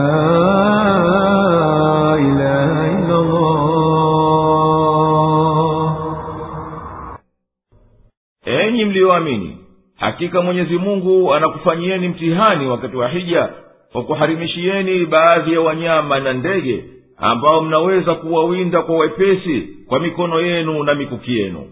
Makusudio ni kutaka wajulikane ambao wanamtii mwenyezi mungu ijapokuwa hawaonekani na watu na wanaopindukia mipaka aliyoiweka mwenyezi mungu baada ya kubainisha watakuja pata adhabu kali. Enyi ambao mmeamini msiuwe mnyama wa kuwinda nanyi mmenuia hija na umra na mmo kuzitimiliza. Na mwenye kumuua mnyama kama huyo kwa kukusudia basi itampasa atowe fidia mfano wa mnyama aliyemuua. Ikiwa katika ngamia ng'ombe au kondoo. Na hujulikana huyo mfano wake kwa kukadiriwa na watu wawili waadilifu kati yenu. Wahukumu na wawape mafakiri kwenye alkaaba au atoe badala yake awape au atoe chakula kadiri ya yule mnyama kuwapa mafakiri. Kila fakiri apewe chakula cha kumtosha kutwa yake. Hayo ndiyo kuondoa dhambi za kuwinda kulikokatazwa au badala ya hayo yote afunge idadi ya siku za kadri ya wale maskini iliyombidi kuwalisha lao angeliwalisha na mwenyezi mungu amelazimisha hayo ili huyo mwenye kufanya lile kosa apate kuhisi matokeo ya kosa lake na uovu wa malipo yake. Mwenyezi mungu lakini amesamehe uhalifu uliotendeka kabla ya jambo hilo halijaharimishwa. Na mwenye kurejea tena kufanya uovu baada ya kujua ni haramu basi hakika mwenyezi mungu atampa adabu kwa kitendo chake naye mwenyezi mungu ni mwenye kushinda hashindiki mkali wa kumwadhibu anayekakamia kutenda dhambi. Tunaona kuwa uislamu ulianzisha kulinda mazingira na utajiri wa asili tangu hapo kale kutokana na kuhifadhiwa wanyama na ndege wa porini huko maka ndiyo hii leo tunaona zipo nyanda na mapori yanayohifadhiwa wanyama wake kwa mujibu wa utaalamu wa kisasa. Mwenyezi mungu amekuhalalishieni kuvua wanyama wa baharini na muwale na wanufaike kwao wakazi wenyeji na wasafiri. Na amekuharimishieni kuwinda wanyama wa bara wasiofugwa kwa kawaida majumbani katika muda ule unaokuwa katika hija au umra kwenye eneo takatifu linaloitwa alharam. Na mzingatieni mwenyezi mungu na iogopeni adhabu yake basi msende kinyume naye kwani nyinyi mtarejea kwake siku ya kiama na hapo atakulipeni kwa yote mliyoyatenda huu ni mfano katika mifano mingi ya uislamu tangu hapo kale unavyopendelea kulinda tabia ya mazingara kwa kuhifadhi wanyama wasiuliwe ovyo na miti isikatwe ovyo na hata maji ya mito na maziwa yasitumiwe kwa fujo kwani mwenyezi mungu hawapendi wafujaji. Mwenyezi mungu ameijalia alkaaba nayo ni hiyo nyumba aliyoitukuza na akaharimisha watu na wanyama kufanyiwa uadui ndani yake na karibu yake. Amejalia kuwa yenye kusimama na yenye kutukuzwa na yenye kuwapa amani watu na iwe ndiyo kibla cha kuelekea watu katika swala zao. Na watu waiendee kwa hija wawe ni wageni wa mwenyezi mungu na ili watende yale ya kuupa nguvu umoja wao. Hali kadhalika ameufanya mwezi wa hija na wanyama wanaotolewa dhabihu na hasa wale wanaovishwa vigwe ili watambuliwe na wanaowaona kuwa hao wametolewa hidaya kwenye hiyo nyumba. Na natija ya kuweka yote hayo ni kuwa mpate kuyakinika kuwa ujuzi wake mwenyezi mungu umeenea kila kitu kiliyoko mbinguni kunakotoka wahi yani ufunuo wa sharia. Na umeenea duniani anakoweka sharia ya kuwaletea watu maslaha yao. Na hakika ujuzi wa mwenyezi mungu umeenea juu ya kila kitu enyi watu juweni kuwa adhabu ya mwenyezi mungu ni kali humteremkia anayehalalisha vya haramu naye pia ni mwingi wa kusamehe dhambi za mwenye kutubu na akaingia kumtii naye ni mwenye rehema sana. Na kwa hivyo hamchukulii mtu papo kwa papo kwa kila alitendalo. Haimlazimikii mtume ila kuwafikishia watu anayofunuliwa yeye ili isimame hoja juu yao na wasiwe na kisingizio chochote cha kuwa ati hawakuonywa wala hawakufunzwa. Basi yajuweni anayokuleteni mtume kwani mwenyezi mungu anayajua mnayodhihirisha na mnayoyaficha. Ewe nabii waambie watu si sawa sawa vile vizuri anavyokuhalalishieni mwenyezi mungu na vibaya anavyokuharimishieni. Kwani farka iliyo baina ya viwili hivyo kwa mwenyezi mungu ni kubwa na hata hivyo vibaya vingawa ni vingi na vinawapendeza watu wengi. Basi enyi wenye akili ufanyeni utiifu kwa mwenyezi mungu uweni kinga yenu isikupateni adhabu yake kwa kuhiari vilivyovyema na kujiepusha na viovu ili mpate kuwa miongoni mwa waliofuzu duniani na ahera ya آمنوا لا تسألوا عن أشياء إن تبد لكم تسؤكم وإن تسألوا عنها حين ينزل القرآن تبد لكم عفى الله عنها والله غفور حليم قد سألها قوم من قبلكم ثم أصبحوا بها كافرين ما جعل الله من بحيرة ولا سائبة ولا وصيلة ولا حام ولكن الذين كفروا يفترون على الله الكذب ولكن الذين كفروا يفترون على الله الكذب وأكثرهم لا يعقلون وإذا قيل لهم تعالوا إلى ما أنزل الله وإلى الرسول قالوا حسبنا ما وجدنا عليه آباءنا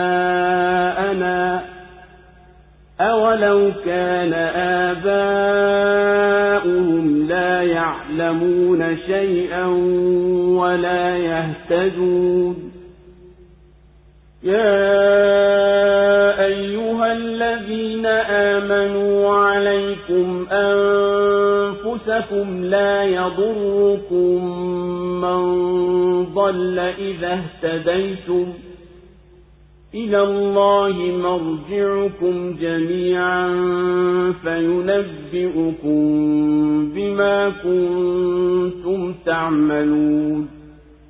يا أيها الذين آمنوا شهادة بينكم إذا حضر أحدكم الموت حين الوصية اثنان ذوى عدل منكم أو آخران من غيركم أو آخران من غيركم إن أنتم ضربتم في الأرض فأصابتكم مصيبة الموت تحبسونهما من بعد الصلاة فيقسمان بالله إن ارتبتم لا نشتري به ثمنا ولو كان ذا قربى لا نشتري به ثمنا ولو كان ذا قربى ولا نكتم شهادة الله إنا إذا لمن الآثمين فإن عثر على أنهما استحقا إثما فآخران يقومان مقامهما من الذين استحق عليهم الأوليان فيقسمان بالله لشهادتنا فيقسمان بالله لشهادتنا أحق من شهادتهما وما اعتدينا إنا إذا لمن الظالمين ذلك أدنى أن يأتوا بالشهادة على وجهها أو يخافوا أن ترد أيمان بعد أيمانهم واتقوا الله واسمعوا والله لا يهدي القوم الفاسقين. Mambo ambayo mkidhihirishiwa yatakuchukizeni na mkiyauliza inapoteremshwa qurani mtabainishiwa. Mwenyezi mungu amesamehe hayo na mwenyezi mungu ni mwenye maghfira mpole. Waliyauliza hayo watu wa kabla yenu kisha wakawa wenye kuyakataa. Mwenyezi mungu hakujalia uharamu wowote juu ya bahira wala saiba wala wasila wala hami. Lakini waliokufuru humzulia uongo mwenyezi mungu na wengi wao hawatumii akili. Na wanapoambiwa njooni kwenye yale yaliyoyateremsha mwenyezi mungu na kwa mtume husema yanatutosha tuliyowakuta nayo baba zetu. Je hata ikiwa baba zao walikuwa hawajui kitu wala hawakuongoka? Enyi mliyoamini kilicho lazima juu yenu ni nafsi zenu. Hawakudhuruni waliopotoka ikiwa nyinyi mmeongoka ni kwa mwenyezi mungu ndiyo marudio yenu nyote. Basi atakwambieni yale mliyokuwa mkiyatenda. Enyi mliyoamini yanapomfikia mauti mmoja wenu na akataka kutoa wasia basi wawepo mashahidi wawili miongoni mwenu ambao ni waadilifu. Na mnapokuwa safarini na msiba wa mauti ukakusibuni basi washuhudie wengineo wawili wasiokuwa katika nyinyi mtawazuia wawili hao baada ya sala na waape kwa mwenyezi mungu mkitilia shaka wakisema hatutapokea thamani yoyote kwa haya hata kwa ajili ya jamaa na wala hatutaficha ushahidi wa mwenyezi mungu. Hakika hapo tutakuwa miongoni mwa wenye dhambi. Ikigundulikana kuwa wawili hao wamestahiki dhambi basi wawili wengineo kutokana na warithi wenye kudai haki washike makamu ya wa mwanzo nao waape kwa mwenyezi mungu wakisema hakika ushahidi wetu ni wa haki zaidi kuliko ushahidi wa wale. Na sisi hatujafanya dhambi. Hakika hapo tutakuwa miongoni mwa waliodhulumu. Hivi inaelekea zaidi ya kwamba watatoa ushahidi ulio sawa au wataogopa visije vikaletwa viapo vingine baada ya viapo vyao. Na mcheni mwenyezi mungu na msikie na hakika mwenyezi mungu hawaongoi wapotofu.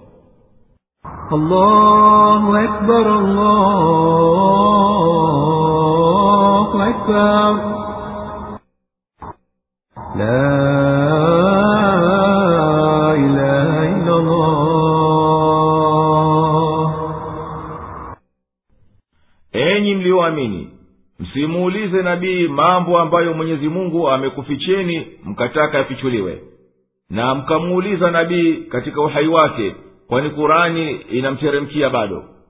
Na mwenyezi mungu atakubainishieni itakuhitajika. Mwenyezi mungu amekusameheni kwa yasiyotajwa hatokuadhibuni kwayo. Na mwenyezi mungu ni mwingi wa mafira na mwenye wasaa katika upole basi hana papara katika kuadhibu. Katika jamaa waliokutangulieni walikuwapo waliouliza mfano wa haya mambo mazito mazito. Na manabii wao walipowakalifisha ya kufanya wakaona mazito kuyatenda. Wakayaacha na wakawa ni wenye kuyakanya.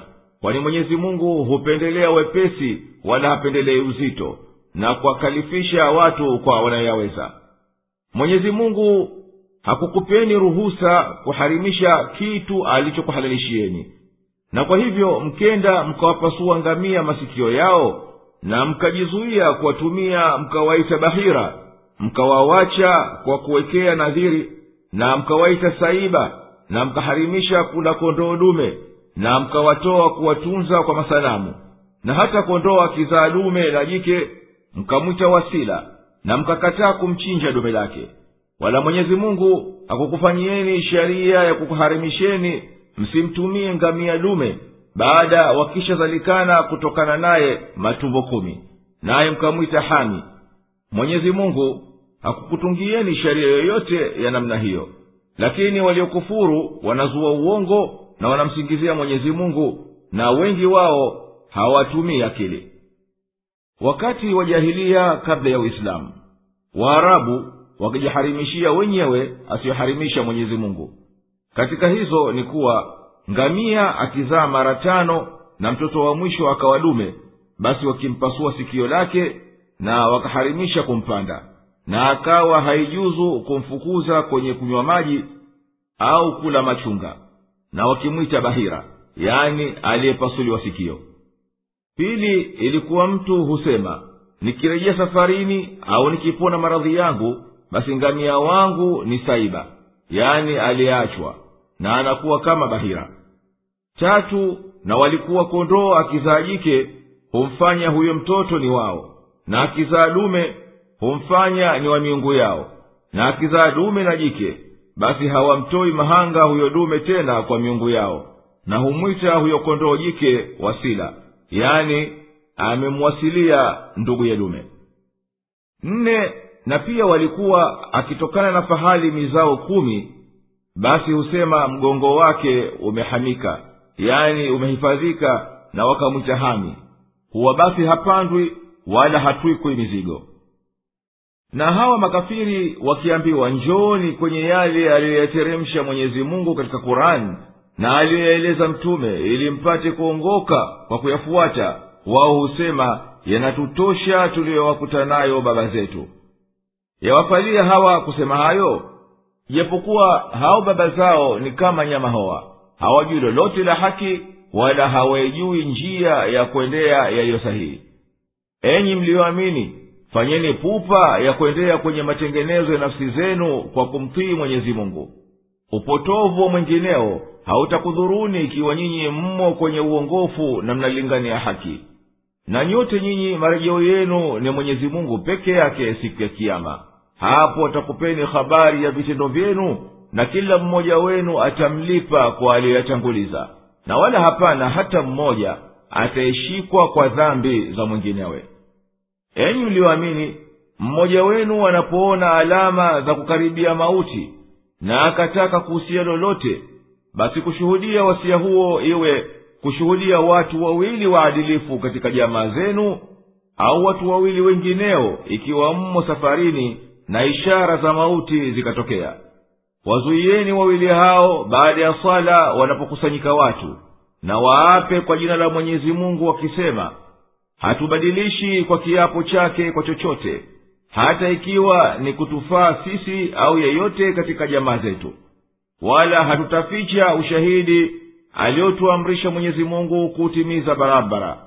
Kwani tukificha ushahidi au tukasema lisiyo la kweli tutakuwa miongoni mwa wenye kudhulumu na kustahiki adhabu ya mwenyezi mungu. Na ikionekana kuwa mashahidi wawili hao wamesema uongo katika ushahidi wao au wameficha kitu basi walio na haki zaidi kushika mahali pao ni wawili wengine walio karibu zaidi kuhusika na warithi wa mali. Hao washike pahali pao baada ya swala wadhihirishe uongo wa waliotangulia na waape kwa mwenyezi mungu kuwa wale mashahidi wa mwanzo walisema uongo. Na yamini yetu inafaa zaidi kuliko yamini ya wale. Na wala hatuitupi haki katika yamini zetu. Wala hatuwatuhumu mashahidi wale kwa uzushi. Kwani tukifanya hivyo tutakuwa katika waliodhulumu wenye kustahiki adhabu ya mwenye kumdhulumu mwinginewe. Hukumu hii ndiyo njia ya karibu mno ya kuwezesha mashahidi watoa ushahidi ulio sawa kuhifadhi kiapo chao kwa mwenyezi mungu au kwa kuogopa kufedheheka kwa kudhihiri uongo wao pindi ikiwa warithi watakula yamini kupinga kiapo chao. Nanyi mumwangalie sana mwenyezi mungu katika viapo vyenu na amana zenu na zitiini hukumu zake na muwe radhi nazo kwani katika hayo ndiyo yanapatikana maslaha yenu. Na msihalifu hukumu za mwenyezi mungu msije kutoka kwenye utiifu wake kwani yeye hamnafiishi kwa uongozi wake mwenye kutoka katika utiifu wake يوم يجمع الله الرسل فيقول ماذا أجبتم قالوا لا علم لنا إنك أنت علام الغيوب إذ قال الله يا عيسى ابن مريم اذكر نعمتي عليك وعلى والدتك إذ أيدتك بروح القدس تكلم الناس في المهد وكهلا تكلم الناس في المهد وكهلا وإذ علمتك الكتاب والحكمة والتوراة والإنجيل وإذ تخلق من الطين كهيئة الطير وإذ تخلق من الطين كهيئة الطير بإذني فتنفخ فيها فتكون طيرا بإذني وتبرئ الأكمه والأبرص بإذني وتبرئ الأكمه والأبرص بإذني وإذ تخرج الموتى بإذني وإذ كففت بني إسرائيل عنك إذ جئتهم بالبينات وإذ كففت بني إسرائيل عنك إذ جئتهم بالبينات فقال الذين كفروا منهم فقال الذين كفروا منهم إن هذا إلا سحر مبين. وإذ أوحيت إلى الحواريين أن آمنوا بي وبرسولي قالوا آمنا واشهد بأننا مسلمون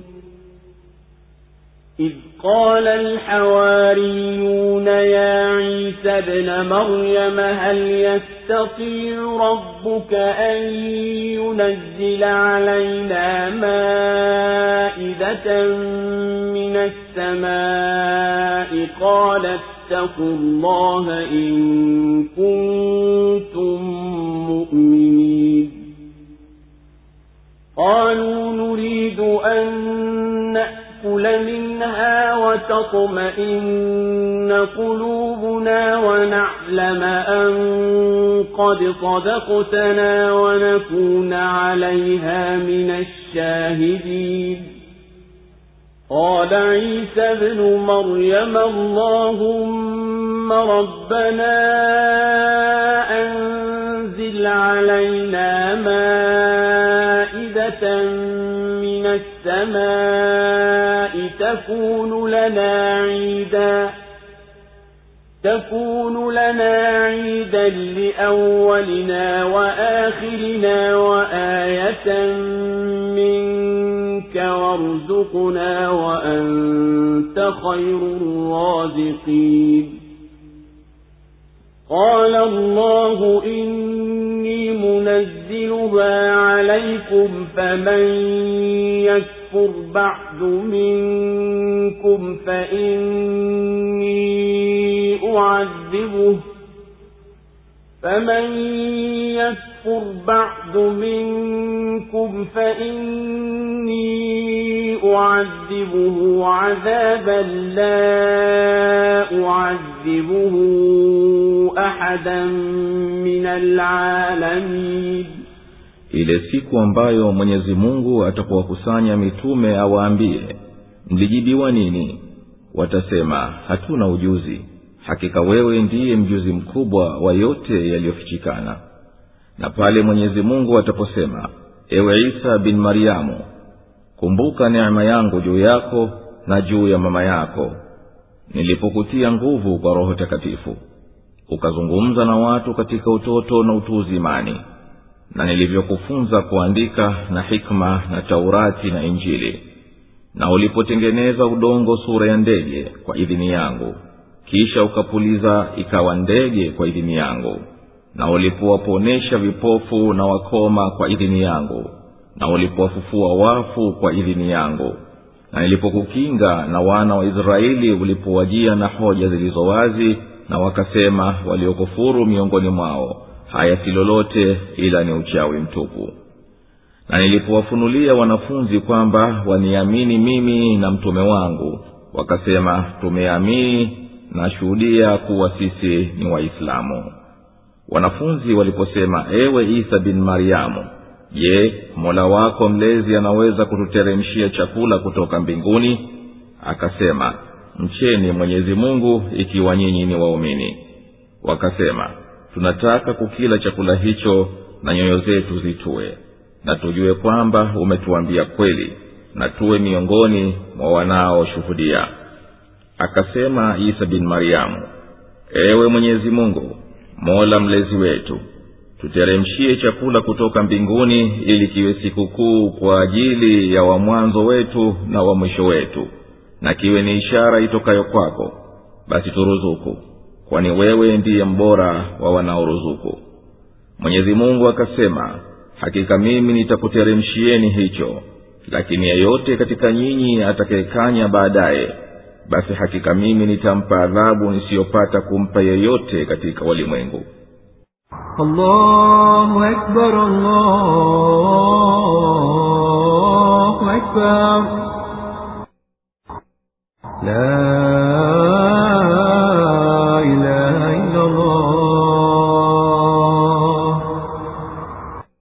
nanyi kumbukeni siku ya kiama pale mwenyezi mungu atakuwakusanya mbele yake mitume wote akawauliza hao kaumu zenu niliyokutumeni kwao wamekujibuni nini? Waliamini au walikanya? Na hao wakati huo watakuwa wamehudhuria ili hoja iwe juu yao kwa ushahidi wa mitume wao wakisema hakika sisi hatujui yaliyotokea baada yetu kwa hao uliotupeleka kwao. Ni wewe peke yako ndiye unayeyajua hayo kwa kuwa wewe ndiye uliyekusanya ujuzi wa vilivyofichikana kama unavyojua vilivyodhahiri na wakati huo mwenyezi mungu atamwambia isa mwana wa mariamu miongoni mwa mitume kumbuka neema niliyokuneemesha wewe na mama yako katika dunia. Nilipokutia nguvu kwa wahi yani ufunuo na nikakutamkisha nawe ni mtoto mchanga ili kumwondolea tuhuma aliyotuhumiwa mama yako kama nilivyokutamkisha nawe ni mtu mzima kwa ufunuo niliyokufunulia na nilipokuneemesha kwa kukufunza kuandika na nikakuwezesha kusema na kutenda yaliyo sawa na nikakufunza kitabu cha musa na injili niliyokuteremshia wewe na nikakuwezesha kutenda miujiza asiyoweza mtu mwingine kuitenda. Ulipotengeneza ndege kwa udongo kwa idhini ya mwenyezi mungu ukapuliza akawa ndege aliye hai kwa uwezo wa mwenyezi mungu si kwa uweza wako.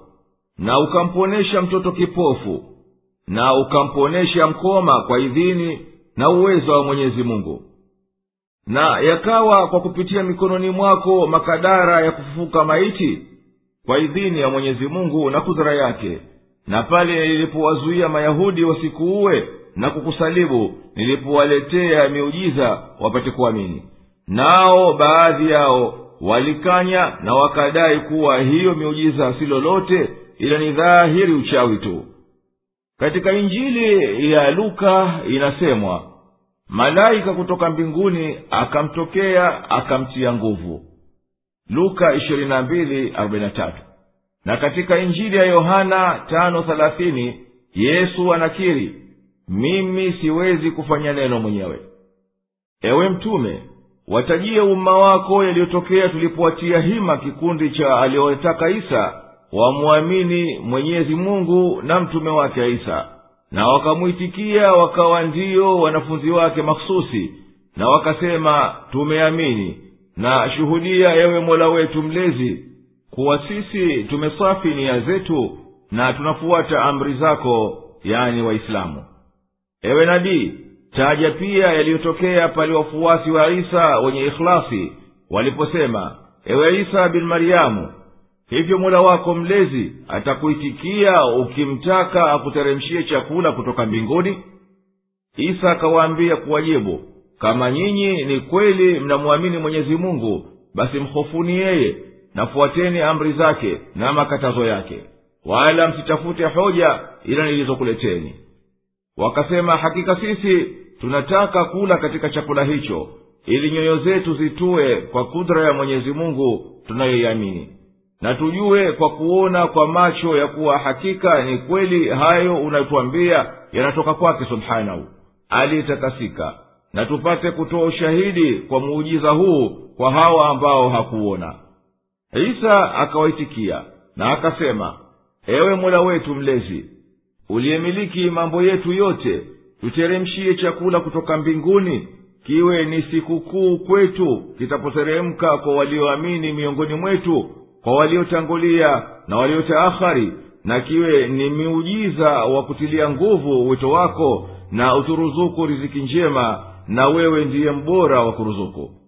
Mwenyezi mungu akamwambia mimi nitakuteremshieni chakula kutoka mbinguni lakini mtu yoyote atakayepinga neema hii baada ya kuteremka basi mimi nitampa adabu ambayo sijapata kumpa mtu yoyote kwani huyo atakuwa anakanya baada ya kwisha shuhudia dalili ya imani aliyoitaka mwenyewe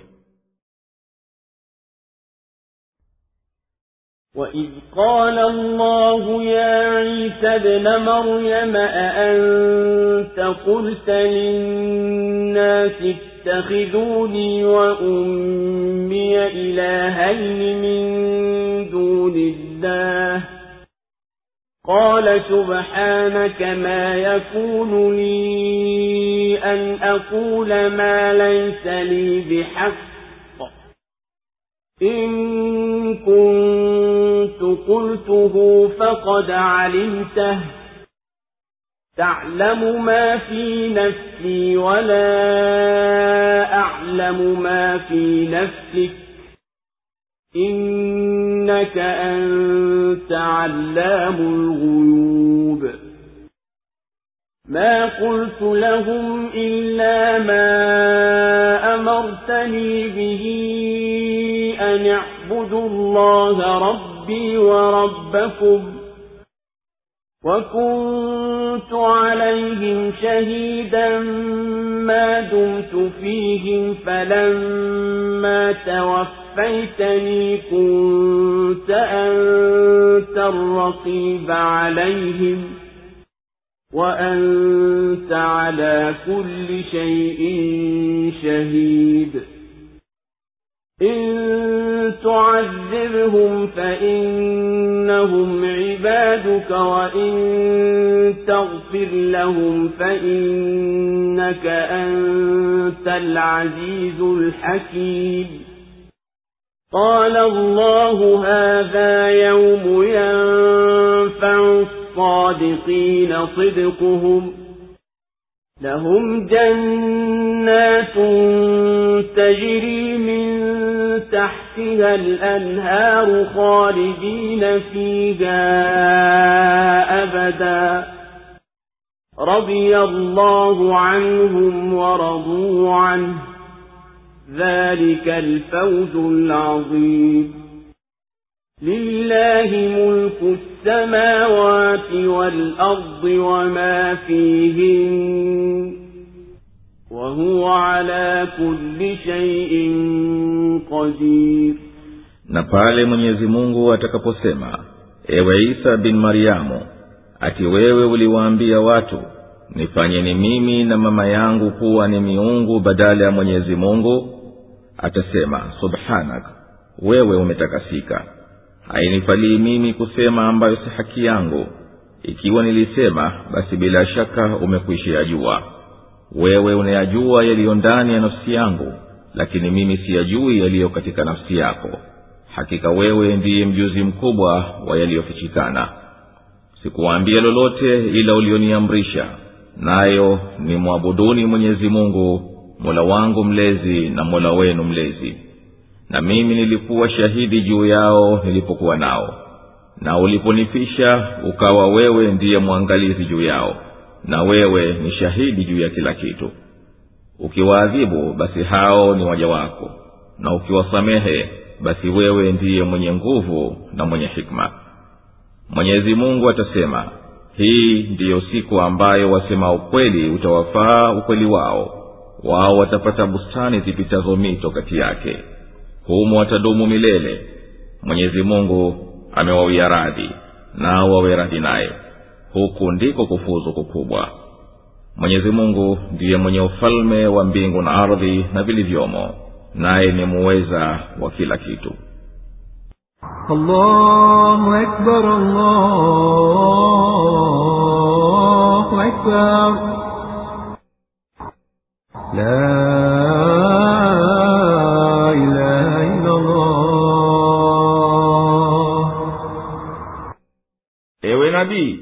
taji atakayotokea siku ya kiama mwenyezi mungu atapomwambia isa bin maryamu kauli ya kutangaza haki. Ati wewe ndiye uliyewaambia nifanyeni mimi na mama yangu kuwa ni miungu na muwache kumwabudu mwenyezi mungu wa pekee? Isa atasema mimi nakutakasa mtakaso wa ukamilifu ya kuwa wewe huna mshirika wala hainifalii mimi nitake jambo ambalo sina haki nalo hata chembe lau kuwa nimesema hayo basi wewe ungelijua kwani wewe unayajua yaliyofichikana ndani ya nafsi yangu.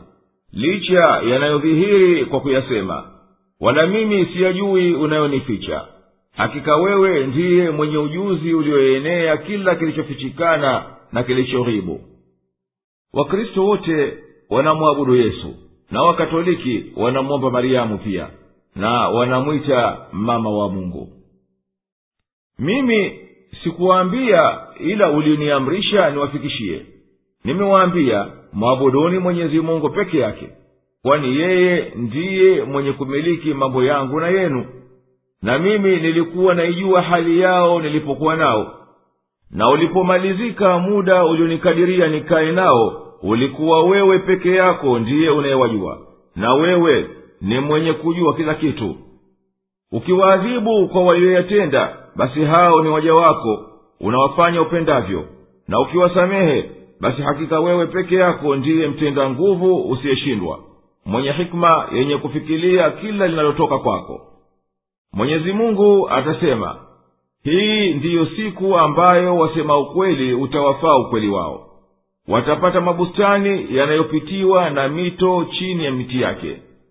Na humo watakaa wala hawatatoka milele wakistarehe humo kwa radhi ya mwenyezi mungu anavyowaridhia wao na wao watavyokuwa radhi kwa malipo aliyowalipa.